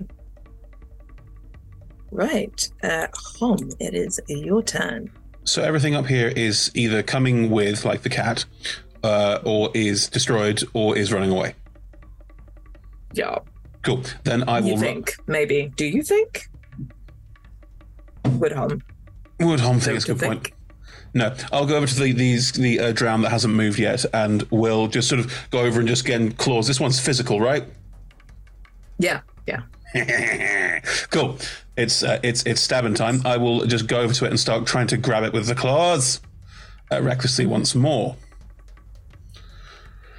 That's much more like it. So 26 to it. Absolutely. And the second claw, because I have 2. The 13 again. What is this fucking... I mean, yeah, that hits. Okay, cool. Thump, thump. Both claws stick into it, and we're okay with gore, everyone? Yes? Right. They said pleadingly, right? Yeah. Right, guys? Right? I have a whole thing, please? That's 13 damage on the first strike, and 32 to 2 to 8. So that's 26 damage total on those two. Okay, now, that's how would you like Hang on. I want to roll all the fucking dice. Do it. When I grapple something, because of my spiked armor, it automatically takes another 3 points of piercing damage. So that's just the claws being serrated and shredding it. And if it's already dead at this point, I will not use my bonus action to roll another attack. I will just, if we've seen Suicide Squad, King Shark this motherfucker, just tear it apart with the claws and then flick it off and dive towards the hole and follow the rest of the people. Yeah. So you tear it apart. The water's very murky. As like little bits of the kind of distended flesh just... I probably eat some of it. Like this is probably like just and then just a little meat for your orange. Like that's now orange flavored. Yeah. Look, a little bit of orange to go with your undead flesh, and then I will leap out and sort of swim over. It doesn't taste particularly good, but I don't know what lobsters. Lobsters are weird. I will then move over and swim down. I've got 40 feet of movement because Bob. So do I get close enough to the one that Copperbox is still attacking to attack it also? Because I have a bonus action left. You had gone much closer to the... You'd use all your movement to go up to the captain's quarters, and that deck is like 40 feet. The room was like 20 down. So I think you can get to the hole, or you could go down the stairs and kind of be on the other side of the creature. When I arrive at the creature, if I go down the stairs? Yeah. I'm not smart enough to go down the stairs that are going through the big hole. I mean, I want to hit it, but also I don't want to mess her. So I'm sorry. I will just go through the hole and swim over to the hole and look down it and probably give a kind of lobster battle cry. That's me. Sounds suspiciously quite similar to the... No. Okay, and it is... Oh, sorry. Sorry. Yes, so to your turn, the... Sorry. The gloam, which is still on Myrtle, is just kind of playing with the gem and is still trying to get at it, so it's going to make a... It has one objective. An attack. Kill Myrtle. Get gem. Oh my god. So it rolled a 3. Does that hit you on the gem? I don't think that hits anything. I don't think no thing that I could offer you as a shot would that hit. Yeah. It's just batting at it, but like it's really not doing anything. I think at that point it kind of thinks, oh well, it's not real, and will kind of jump off and like scamper away and wind itself back into one of the walls. It just kind of disappears into the walls of... And then this drowned that is still existing, not torn apart, that is right in front of Copperbox, is gonna turn to run right into... No, actually, you're not there. Sorry. We'll turn and run further into the ship. Opportunity attack? Yes. And also, it'll take booming blade damage if it moves. Okay, yeah. So I don't know which you want to resolve first. That would look very cool. Just do all of it, wouldn't it? All together. Yeah. So it'll take... Let me just check. It'll be 2d8, and then I'll try... I've got Warcaster, so I can attack it with a cantrip. So I'm going to hit it with Booming Blade again. Okay. So what does that look like? A lot of electricity as I become a spark. That probably won't hit though. That's a 12. It does not. That's fine. It'll still take the 2d8. Wait, no, sorry. Sorry, I'm looking at the wrong AC. It does hit. Oh, apologies. Okay. That fucking cat. Yeah, it does. In which case... Okay, so that's 15 plus 12 is 27 plus 35. So 7. Well, how do you eviscerate this dragon? There's a feeling of various parts of Copperbox sort of rubbing together and generating a static electricity, which effectively fires down the attached longsword like a Tesla coil and just burns the thing. Zwoosh. Okay, so superheated air just kind of collapses it into this, Effectively, it's... squash of pink mist in the water. I did suggest surrender. You did. That you did. Okay. Well, you're out of initiative because this gloam has lost interest.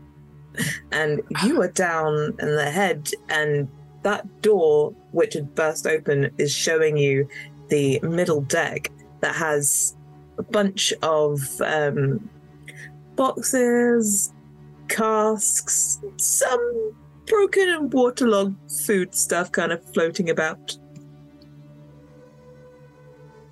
What food stuff? I suggest we aim for the captain's cabin. What's the food stuff? I guess there are more citrus fruits, various assorted citrus fruits. They get added to the net bag. Possibly.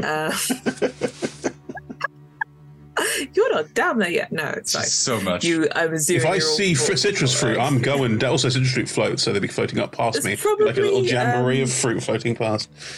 It's probably like it's like Fruit Ninja. I'm Fruit Ninja-ing these fruit. Like salted meats or like hocks or something. That's going in the bag too. It's a great bag. Might mess up the buoyancy, but who cares? I don't care. Well, I've got a bag of jerky and fruit. like various like. We found the treasure, right? Powder, kind of that is. Powder? How does flour get wet? Oh, not well. like gloopy. Yeah. Like it's not floating. It sort of becomes white and clumpy. Yeah, yeah. So like just kind of little clumps, kind of squashed onto the side of like one of these crates of white gloopy stuff. I mean, I'll definitely eat it, but I'm not there. Like I'm just picking up the things that are coming out because. I'm so much salmonella. On a scale of 1 to salmonella, how much salmonella do you have? 10. I mean, everything is brined and like preserved by the salt water, I guess. Pickles? So, I'm going to be collecting food. I haven't let people plot. There's definitely plot in the Captain's Quarters. I'm just saying. I was going to say, Myrtle saw that this had kind of swooped down to, in part, try to get away from everything and also surveyed the situation and saw that obviously this shade, this creature, this whatever, was turning around and going to a specific direction, which is a strange thing, it feels like, for an undead creature to be doing. And Myrtle is immediately just like, I think I may be speaking out of turn, not being in charge here. But I think we should head that direction and we should do it double time. Whoa, Myrtle, you make a really commanding leader, but you're right. I hated it. I'm very uncomfortable, please. But no, Myrtle is right. Let's head to where that John was heading to earlier and see what we can find. I will stop stuffing food into my net bag. The flour does not stuff well into the net bag. You just have really gloopy claws now. I'll start licking them. I'll just start, lick them off. It's mixed with the undeadness. Yeah, it's great. Lovely, wonderful flavor. Like a popsicle. Lead and I will follow. They'll all start heading in their direction. Brian will skip down, but I think Brian's going to stay hidden if that's at all possible. And I'll potentially sort of almost like horror, like sort of scamper along the ceiling of the hallways and sort of go across while everybody's sort of swimming across normally to see if she can sort of stay hidden and look for anything ahead. Do you sort of do this all the time, right? Like we're not sort of like, oh God, where's Brian? Like it's... Yeah. Oh yeah, she just disappears sometimes. Whether it's useful or not, is a completely different.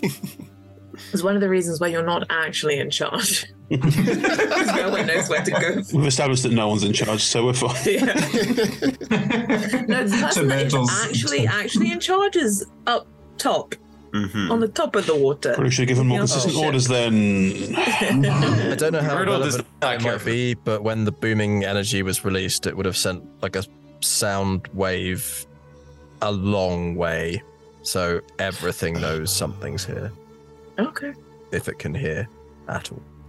Good to know. Great. I'm not stealthing. That's what that was implying.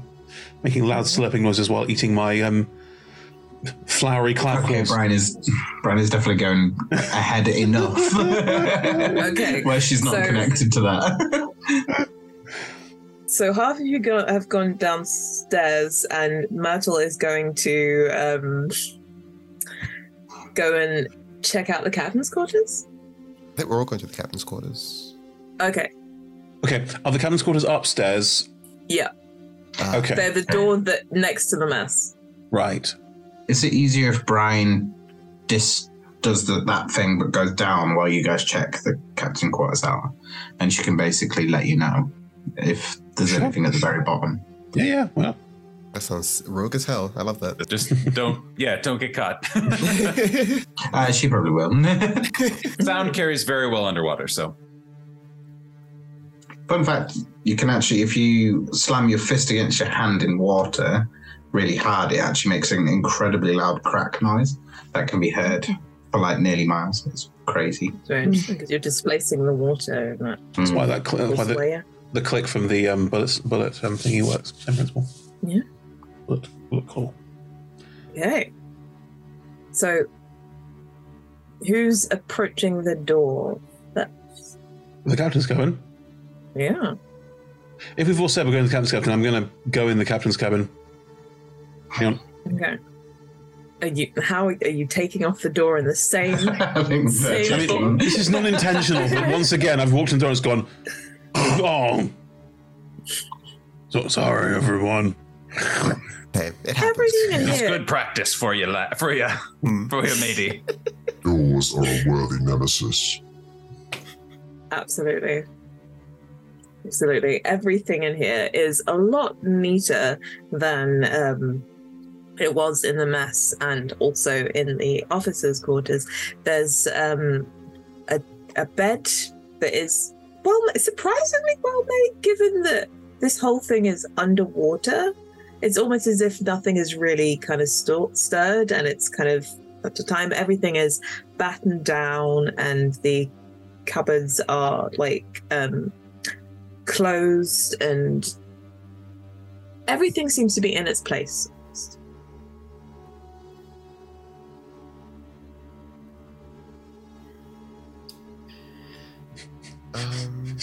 Giant claw reaching out to poke something. Everything right. We're all just like looking at different levels across. Kind of there's a desk with like like some scrolls and a strap that's holding them in place on the desk. I can't read, so I'm not going to.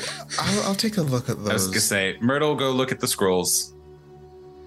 It's an area of interest that is not brown-nosing, is scrolls. I will poke the bed, trying to understand how it's managed to stay made underwater. I will take up position by the door and guard us. Okay. Myrtle, will you need any assistance in looking through those scrolls at all? Well, if you want. I'm not one to stop you. Well, but I'm not much of a reading specifically sort of person, but I do love a little bit of lore and history and magic, so I've got just a thing. And I will tear up another piece of paper and hand it over to Myrtle from my tome and say, a little bit of guidance for while you're looking through it. Well, thank you, matey. I'll tell you everything that I find.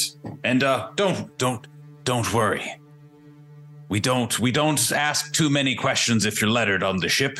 It's okay if you can't read. And he takes the slip of paper and eats it and then undoes the scroll and starts to see what these are. Yeah. So the scroll just has those same kind of words that you had heard kind of on the currents as the captain kind of into foam. But like there's other stuff on the desk and there's like drawers. I don't know if you want to give me an investigation check. I would love to give an investigation check. I'm not rolling an investigation check, but I have flipped the bed because how is this bedding still on the bed? Doesn't make any sense to me. I've picked the bed up in my claws and I'm sort of shaking it like... What's happened to this bed?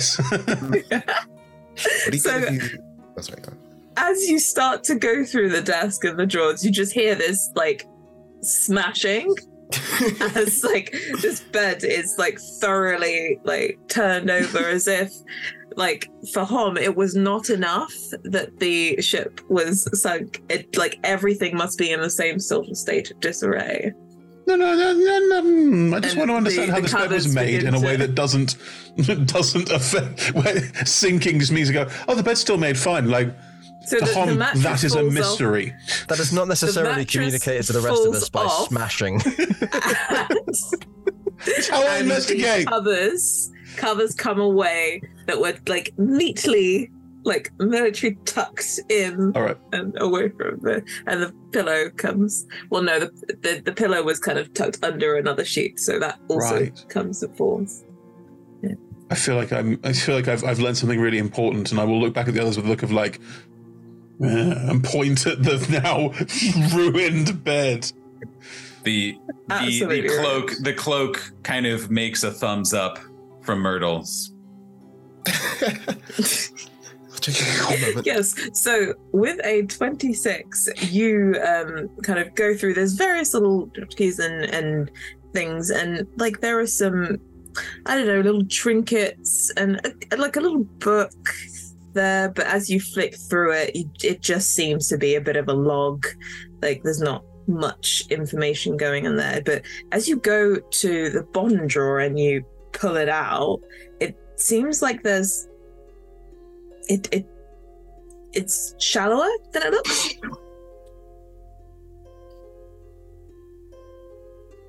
Ooh, I don't think I have. I don't think I. Ooh, so the book, my spell book, kind of like wiggles out from under the folds of this cloak, and then just like kind of zips up a little bit, seemingly undeterred by the fact that it's underwater and has been for some time, and then just kind of like goes vertical and then just bonks down onto the drawer just to see like if it'll like pop up, you know, kind of thing, just to like offset it. I've got an awakened spellbook. What does it do? It hits things. Yeah, not effectively, but it does do it. Make me slight hand check for your an arcana check spellbook. So it obeys my great magical, mystical powers. Uh-huh. And you still have guidance as well. I do still have guidance. I would like to roll guidance because I rolled a 9. Yeah, absolutely, go ahead. Don't worry, Nathan. It's just one of them thick drawers. Yeah. Well, worst case scenario, I'll just get Hom to come over and smash the drawer apart. It is the best solution, and I don't know why it wasn't your first port of call. Yeah. Okay, so it was a 12. That's what is being tried. So I'm just a small turtle. I can't smash like you. The awakened Grimard bonks down on the drawer, and you can hear something rattling in that kind of, well, what you've ascertained is probably a secret compartment in there, but it does not pop open. It's not a thick drawer. Oh. Help. You're right. What's wrong? There's just this like, just Myrtle is just like holding up this like drawer with his cloak hand, and just I can't seem to open it. I think I can open it, but I can. You get what I mean. The first thing you'll get is, well, you have opened it. It's not. Okay, I see how. I think there's something in the drawer that's inside the. Ooh, this is very... Can I smash the drawer? Could you smash this for me, please? But, like, on the side a little... Okay. If you can imagine me holding it, a second floor just... Yeah, right. Just crunches to pieces. I see you are still investigating. Yeah. Just roll me... roll me a dex save as you do that. A dex save? I'm just trying to... Yeah. Fine. 9. Okay. Well, as you smash the drawer, the wood of the drawer completely crumbles, but the thing inside it does not, and you take... Oh. Just 4 damage as it kind of digs right into, like, your claw. and like into the meat of the... I haven't. I'm still in temp HP because I get temp HP every time I do a reckless attack. So it is very much a... So it just caught in Hom's claws is this like this set of keys, but there's just one particularly sharp key that is lodged in Hom's claws. I'll use one of my smaller hands to like pull it out and just hand it over. Mm-hmm. There you go. Does anyone see anything pertaining to keys or the insertion of them therein? All of the cupboards and such here that you've glanced around, like they just look like they've got a simple knob that requires turning. No keyholes. Could I cast Detect Magic around? I should have done that before. I forgot I was playing a wizard. Sure. What is the radius on that one? So it is concentration up to 10 minutes. For the duration, I can sense the presence of magic within 30 feet of me. Okay. And I can just kind of walk around, poke, prod, etc. You get,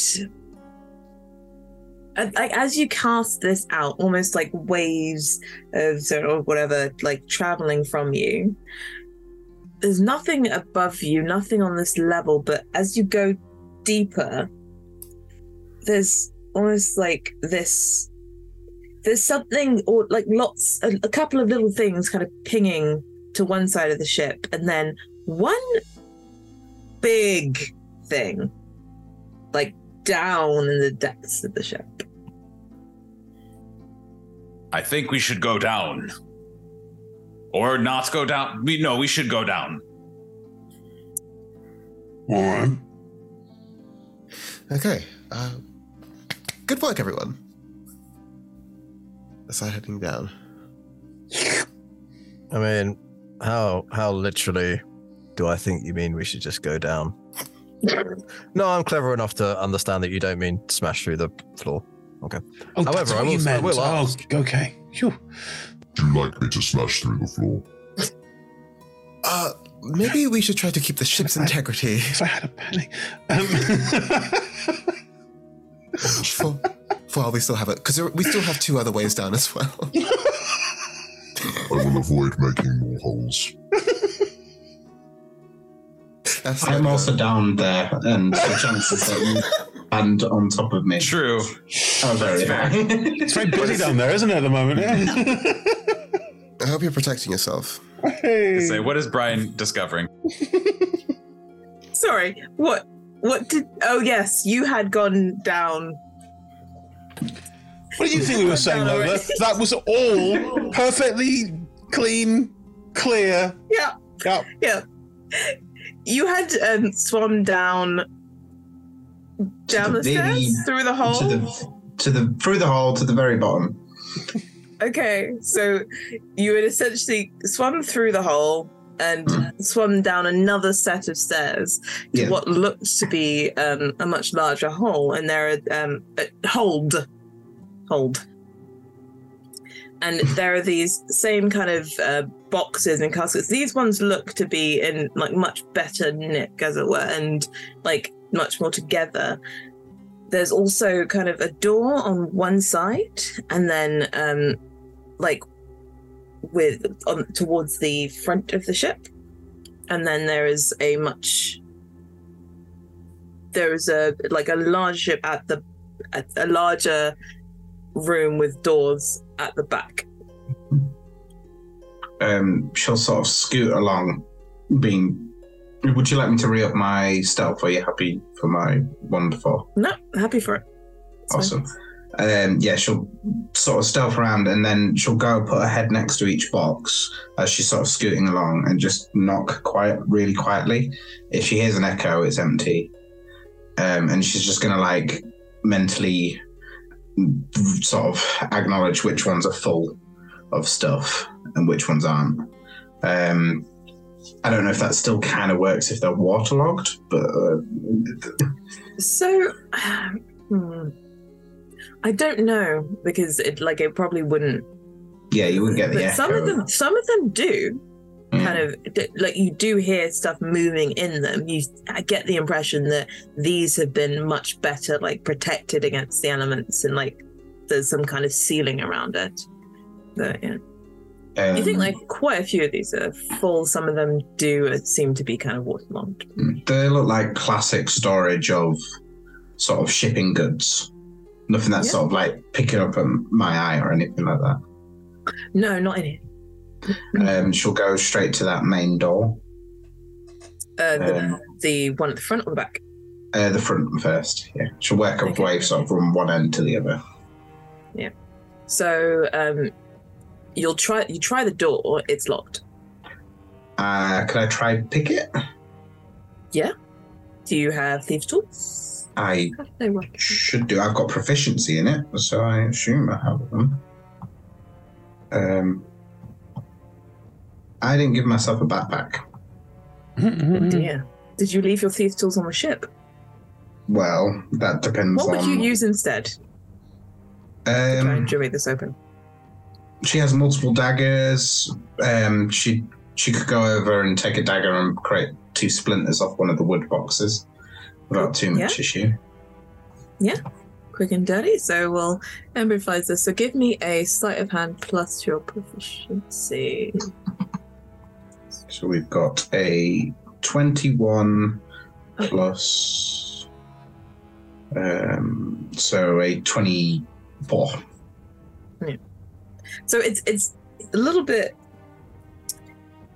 It's interesting because underwater... This is not as simple a task, and like there's a lot. It's slippery, or it's not slippery. It's kind of hard to properly get purchase on these, but you do manage to unlock it pretty easily once you've got the hang of that situation, and you open the doors to what appears to be an armory. Oh, and there's racks of weapons across one side. They're all very nicely and like very carefully placed and strapped in, and there are a couple of trunks there as well. Are they open or locked, the trunks? They're closed, yeah. They're closed. I you have to go and investigate them too. Yeah, she'll go along and jimmy them to see if they'll open up. So, there's one that opens pretty easily, and that just appears to have like some clothing or something in. Then the others are like much heavier and also don't open easily. Interesting. I need wizard and pointy where the magic-y is. So she'll begin to start pushing, hitting a hand against the other to create a cracking sound to indicate to the guys that she's found something. And then she'll swim straight across to the other side to where the other doors are. As you hear that kind of loud cracking sound coming up, and you probably should be aware that this is probably Brian calling for you if she's done this before. What would you all like to do? Continue to head down to join Brian. Yep. I'll go at the front. I'm guessing Dave at the back. We'll Copperbox at the back because it's what we're used to, and then we'll just make our way down. Yeah. Okay. Sounds so good. As you make your way down, you reach the hold just in time to see Brian swim to the set of doors at the back, reach to try and open it, and be kind of blasted back in the water and kind of do a sort of graceful tumble. I think Brian is always pretty graceful in the water, but like very much rebuffed by the door. That one's meaner than the other one. That door's open, there's loads of interesting stuff in there, but that one was me. So, from Myrtle's perspective, you can probably, like, the front of the ship was what was giving you that kind of lots of little pings, and the back was giving you that big kind of, and it's still giving you that. It's like it's glowing brightly. Myrtle, like kind of like manta ray, flaps over to Brian and gives her the keys, and just says, "Oh, these might come in handy." She'll hold like the keys out in front of her and like edge closer to it, trying to use like the keys like a. Is this gonna stop it from blowing me away again? So, like, as you bring the key closer, that like a thing begins to materialize in the door as a space for the key to go, but it won't turn.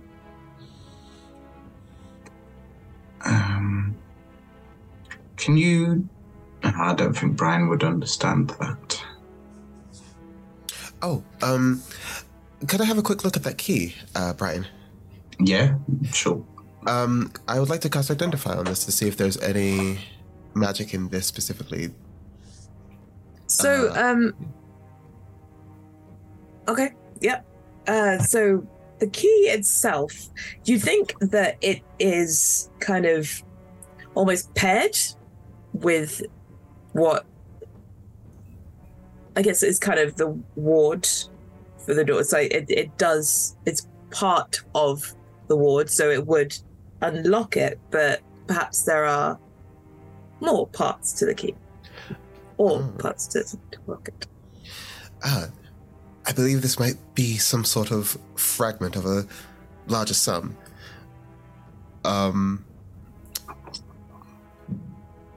Why don't we check the two locked boxes? Does anyone want to, like, do you want to make a history or like, so almost like a lord, like being a knowledge cleric? Yeah, like, so I am also, in case this is useful, I am, my background is sailor.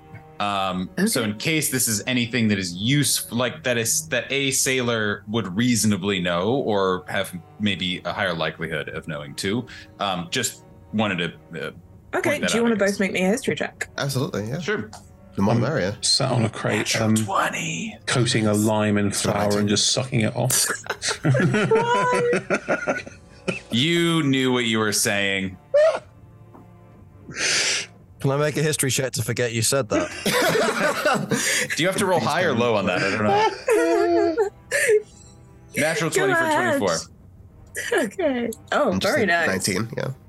Okay, so, Val, you've kind of, as you think back, you think that there is some kind of connection to warded places that have been seen, but you've never seen one, and you don't really get it's not clicking for you. For Myrtle, it's like, oh, yeah, I know what this is.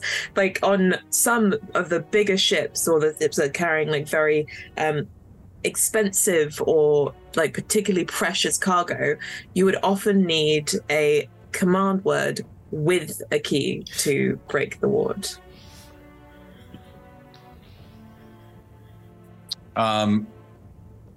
Do we think the song, maybe? Perhaps? You make a very good point, yes.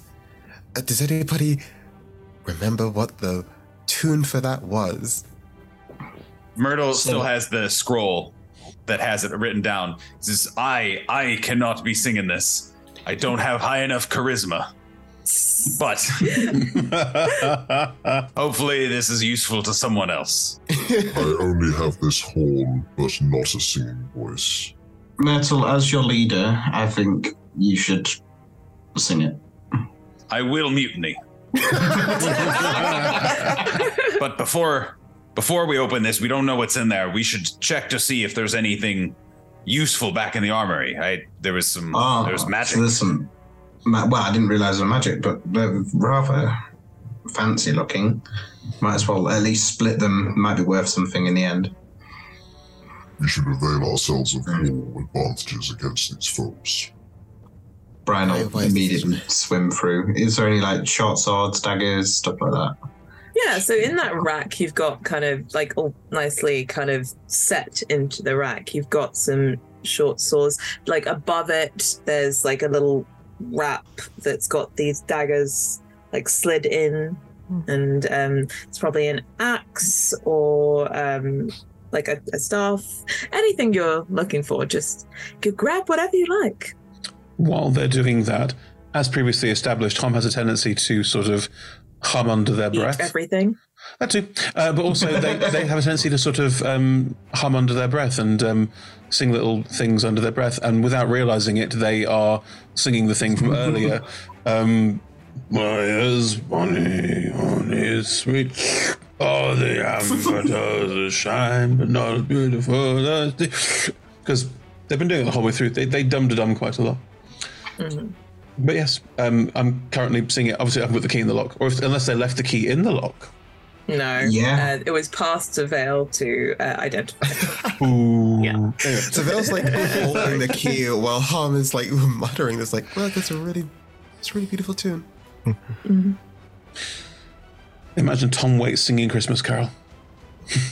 On the weather outside, Copperbox is just completed fires, slotting weapons into their holes with the weapon bits. Yeah, that's what we do with weapons. Yep. Okay, totally normal thing to be said. Yep. The Warforged goes. Paching.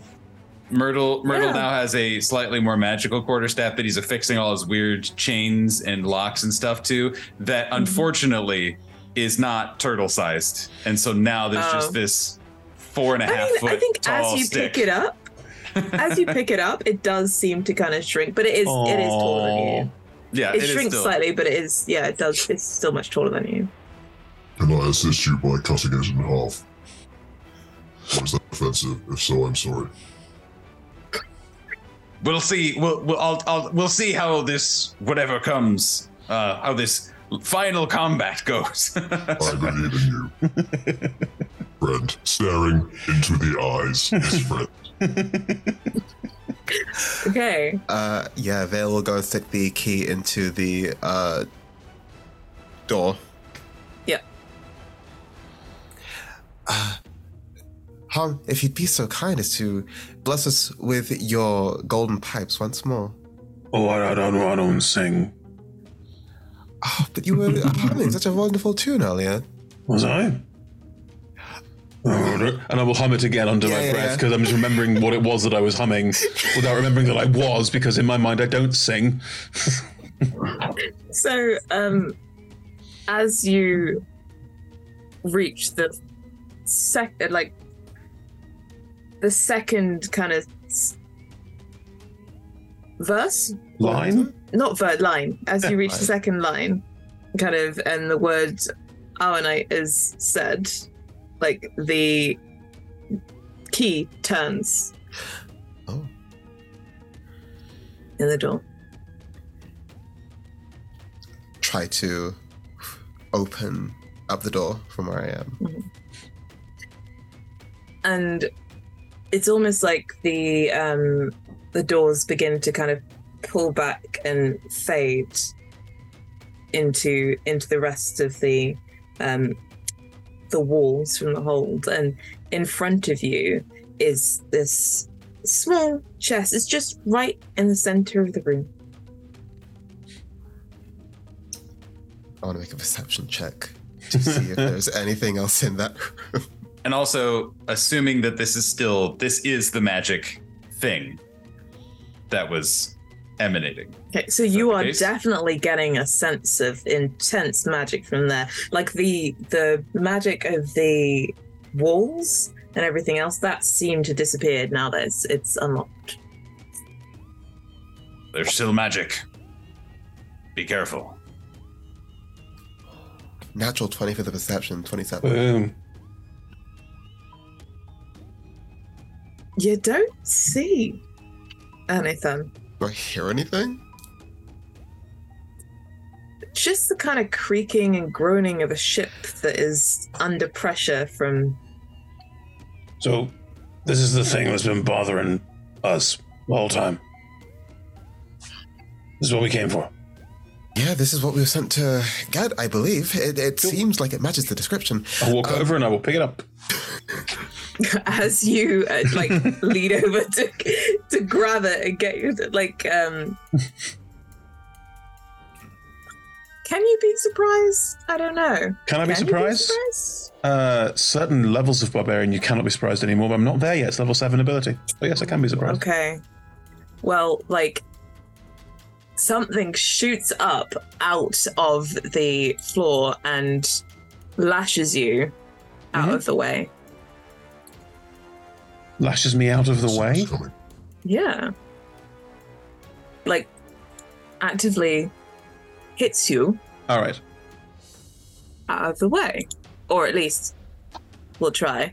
Mm-hmm. And that is a 24 to hit. Yeah, absolutely. Okay. So all of us are 24, eh? Ooh, oh no. Great. So you basically feel this awful sensation going through you, and it forces you to kind of drop silver the... okay. I will again. I exist to protect. That is a natural 20 for a 26. I tried. Do I take the first? No. The lower one? You take the lower. Okay, cool. So that was still a 24. Yeah. That's a natural 20. Yeah. So you basically feel like this echo of damage that it's incredibly painful and forces you to drop the box. That's not great. So you take 30 damage. Mm-hmm. Mm-hmm. And fine. Oh, yeah. I don't think anyone else would have done. That would put me down to single digits HP in one shot. Yes. Yeah. Baby wizard. Yeah, I rolled max damage on 3 of my dice. Yeah. That's just 4 dice. Yeah. It definitely hurts. Like I said, What's hitting me? What is it? What do I see? It's this dragon or what little ghostly wormling that kind of coils itself around the box. Oh, right. I punch it. Okay. I need you all to roll initiative first. Because you do not get a surrender. 14. Okay. No, okay. So that was a 20 from Vale. 14 from Hom. Yeah. Brian? 21. Ooh. Very nice. Copperbox. Flirted with a 20 and then rolled over onto an 8 for a 9. Oof. Sadly. And Myrtle, Two-Tooth Myrtle. Don't worry, Copperbox. I'll be down there with you with a 6. Oh. Okay, and... It takes me a turn for my servos to start spinning. Yeah. You can all safely say that you were somewhat surprised by this. Yes, of course. Mm. Yeah. Okay. So, with that, Brian, you get your turn first. You've just seen this thing come out of the floor and in the process of curling its way around the box to stop it being taken, lash out with its tail that goes through Hom, but seems to have done quite a lot of damage in one go. I'm down to one knee. I'm fine. She's gonna float above and over the top of Hom and basically come down onto it with the short sword that she'll have picked up. Okay, yeah. An attack roll for me.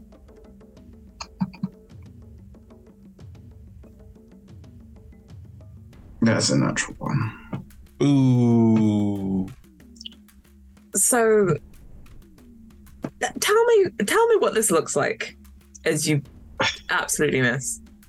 So she crawls up over the top and comes down above. It's almost sort of like give Hom a bit of space to sort of recenter themselves. But as she goes, she just like whiffs it and falls backwards almost on top of this like tail. So she's literally just like sprawled on her back on top of whatever this creature is, like in the most vulnerable position she could be in. Okay, so you're saying you go prone, just that's teaching. Okay. Okie dokie. Is that your turn? If I'm prone, I could get up half movement. Depends on how much movement you've already used to get there. That's sort of up to you because I don't really know. Like, it would just be 20 feet. It would be 20 feet. So I don't think the rest of it would have been to stand up anyway, and I don't think I would be able to stand up. Yeah. No. So basically that's it. She's prone. Over Hom and kind of tumbled and fallen. Okay, Vale, it is your turn next. I become very stressed because of the situation. I will, second burst same as the first, open up my tome, cast a spiritual weapon as my bonus action. And for my action, I will cast, I think, Sacred Flame at this creature. Okay. Rip out another page of the tome, crumple it up. But because we're underwater, I have to like throw it and hope the water carries it towards this thing, as opposed to just like chucking it like normal. And it has to make a dexterity saving throw. Okay, so as you throw this kind of ball, it almost has its own like life of its own. It's not really carried on the currents. It's kind of, it's almost like it's pushing through the water and spiraling, and it's giving off this like waves of, you know, when you get heat waves outside, or like that heat haze outside of water, it looks like it's changing the way the water looks around it, and it's using that momentum to kind of get wider and wider. And I'm just gonna I rolled the wrong thing, but I rolled very low. It's a 7. Oh, there's a fail. So it does not save. Yeah. Do the radiant damage. So do you want to do the damage and also give me that attack for the? Absolutely. For the spiritual weapon. That is 4 radiant damage from the Sacred Flame, and that's a 22 to hit for the spiritual weapon. Nice. Okay, very nice. Yes, it does. Oh, hell yeah. That's another 6 force damage, I believe? Yes, it's force damage. And you think that radiant damage was probably quite... that kind of Sacred Flame seems to kind of diminish it a little bit more in, like, the area that it hit. Oh, brilliant. And just as a free action, before I end my turn... Just yell out to everyone. If we grab the box, we can get out of here, and I can get us back onto the surface really quickly if we want to avoid this combat. Very interesting. At that, the that kind of ghostly echo of a wormling goes to well, no. I was gonna say at home, but right here. Brian is also right there. If there is that, then there'll be a lot of like the person kind of posturing to try and draw it out. But Brian has landed on its tail. Yeah. So I'm gonna.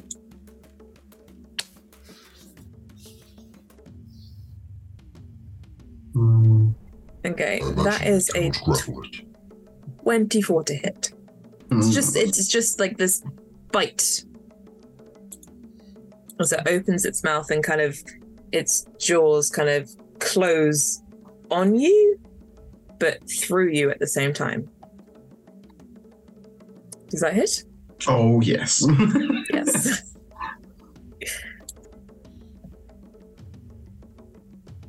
Okay, that is 13 damage, and as those jaws kind of close, you almost feel this little sparking, and you also take 4 lightning damage, and because Hom, you are right there, mm-hmm. and that travels a little bit on the water, mm-hmm. you will also take that 4 damage.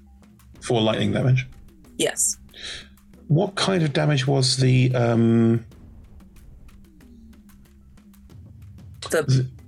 first one? Yeah. The lash? Yeah. That was psychic. Right, okay. The bite was piercing and lightning. You think that it's a little bit more real. Sure.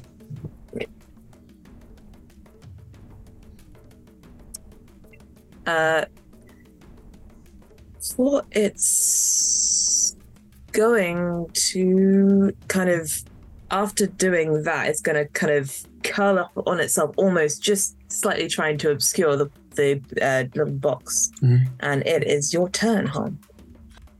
Right. I'm not going to rage. I will instead use a bonus action to activate my Eldritch Tattoo, Eldritch Claw, which means that for a minute, I can add an extra d6 force damage on every attack that hits, because it's doing a lot of damage that I can't protect with raging. What would the point be? Right. Cool. 2 attacks. I'm going to recklessly attack, so I get 5 temp HP. Nice. Oh, such a good little feature. Right. We have. Come on now, new pair of shoes. Ooh, 14 to hit. No. Damn it! Come on. 16 to hit. Oh. It's an 8. 2 rolls with advantage. I had this earlier. One was an 8, one was a 4. Like in the first round of the last combat, one was a 5 and one was 2 nat ones, which made it a 1. I think you're still reeling from that kind of fine psychic. Bless me. Yeah. I think tapping the tattoo is less of a the rages of the water boiling. Tapping the tattoo is less of that, and it's more of just like a and just reinforcing wanting to hit. And the claws probably have a slightly eldritchy glow to them, but nothing too colourful or too fancy free. But I missed twice. Yeah, that is my turn. I will stay there to tank. I will try and draw focus so it doesn't hit Brian again. Okay, of course. It is Copperbox's turn next. Copperbox is gonna slash out with the new magic-y blade, so that'll just come out of the slot and then whack. And I think I'm just gonna take the 2 attacks rather than cantrip because it's not gonna be following. So first attack is a 20 to hit. Oh yeah, absolutely. And I'll roll both of them to save a bit of time. Second one is an 18 to hit. Yes, that hits. Cool. So that's 11 plus 15, 34 points of slashing damage. And just because I can, its speed is reduced by 10 feet. Okay.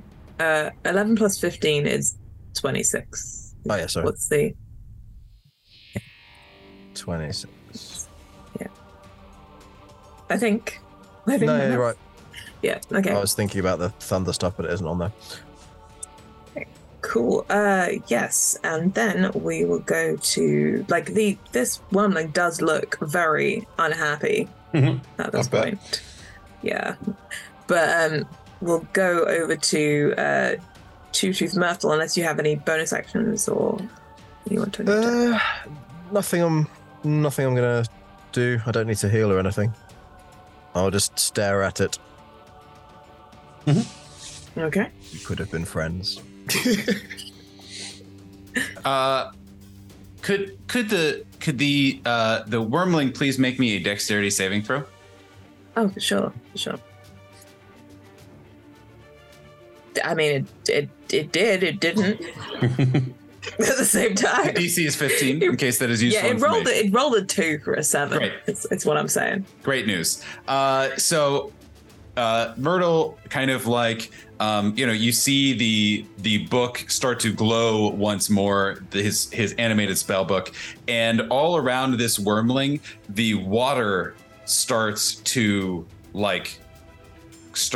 contract and almost form like these globes of ice. You can see it. It's just very unsettling as you just can barely see these weird glints just kind of start to circle, and then they all circle around it and then just smash into this dragon, as it's a much cooler description of Snillock's snowball storm. Swarm. Oh, I love it. 11 points of damage, of cold damage, in case that means anything. I assume not. And I don't really have any fun bonus actions. So I think that is just what he's going to do. You think that this, it probably hasn't taken quite as much damage as you wanted it to, but the way that the ice has fallen and dug into it, as it appears to have, it looks like it can't quite move. It's almost as if it has fixed its form to the deck. Very interesting. Almost as if it's frozen in place. Oh. Well, if we want to hit the eject button even sooner, if the thing is frozen, we can just leave. Just get out. But that is all Myrtle does on his turn. Okay. Back to the top of the order. And so this thing kind of is partially frozen in place. Brian, what would you like to do from lying on its tail, having casually avoided these spikes? Landing near you? She'll use half a movement to get up. Strike out the best she can from stood up for a crit.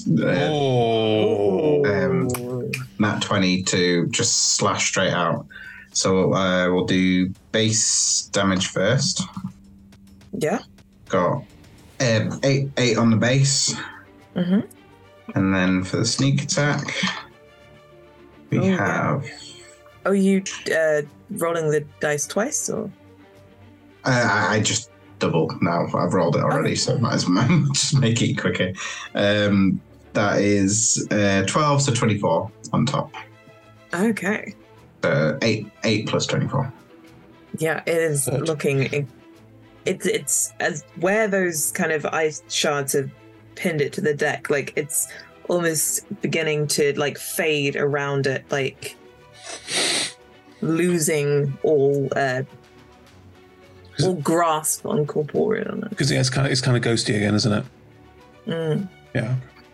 And then GTFO as far as 15 foot will get her away from her.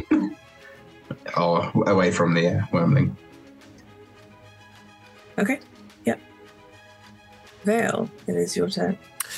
Vale will tear out 3 pages of her tome, lay the pages on top of one another, and roll them into a very thin spear-esque shape.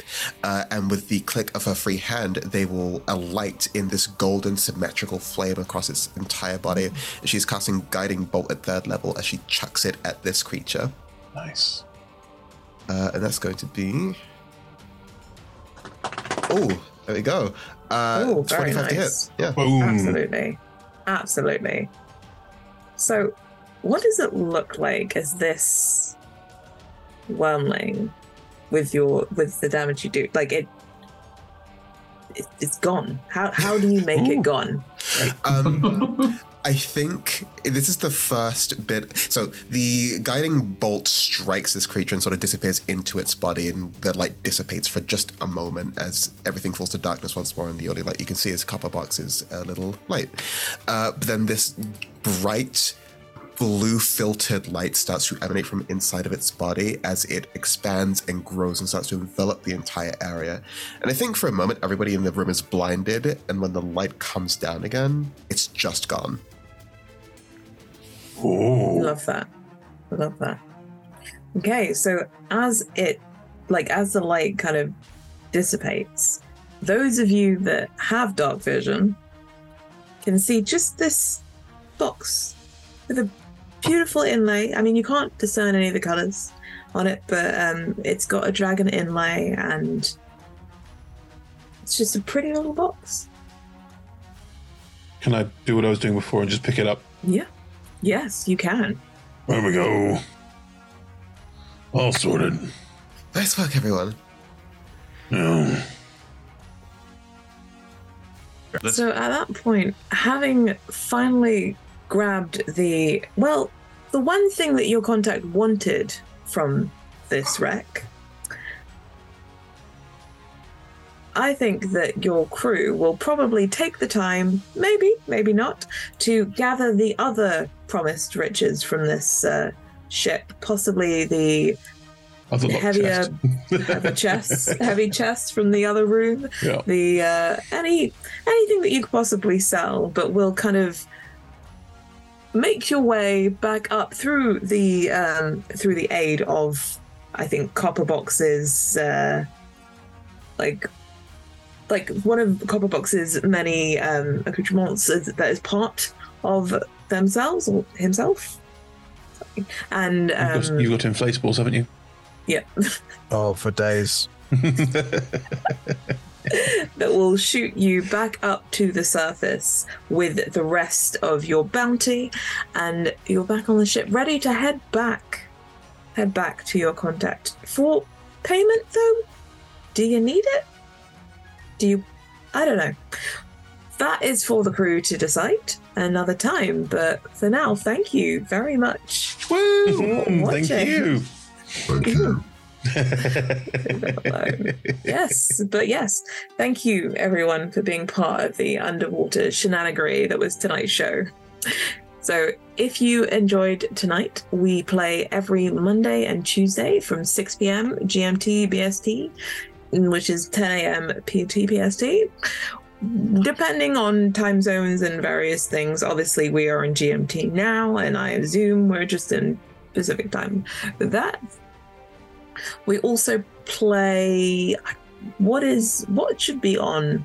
Right. Well, next week, because this is between Christmas and New Year's, next week we start some of our new shows on Monday and Tuesday. So check out Twitter. It's all on Twitter. Exciting. So yes, check out Twitter to find out what we'll be playing on Monday and Tuesday. And also from 6 p.m. GMT and 10 a.m. PT. But you can also join us this Friday, again, from the same time, 6 p.m. GMT, 10 a.m. PT, for Talk Together, or Talking as a Free Action, depending on what is happening this week. Mm-hmm. Our chat show, where we interview our players, DMs, and other TTRPG industry voiters, or run them through a gauntlet of labyrinthian things. All of our shows are streamed at twitch.tv/RollTogetherRPG, and you can find all of our content archived at youtube.com/RollTogetherRPG. There are also podcast versions of all of our shows available everywhere. Search for Roll Together RPG. And a massive thank you to our D20 Club on Patreon. There'll be a link in chat now. Do join them, please, because every penny helps us make all the content that we do. Big thanks again to our sponsors and supporters. And don't forget, we're over all social media as Roll Together RPG. You can even find us on the TikToks, the Clock app. So thank you for watching, and see you soon. Bye. Bye.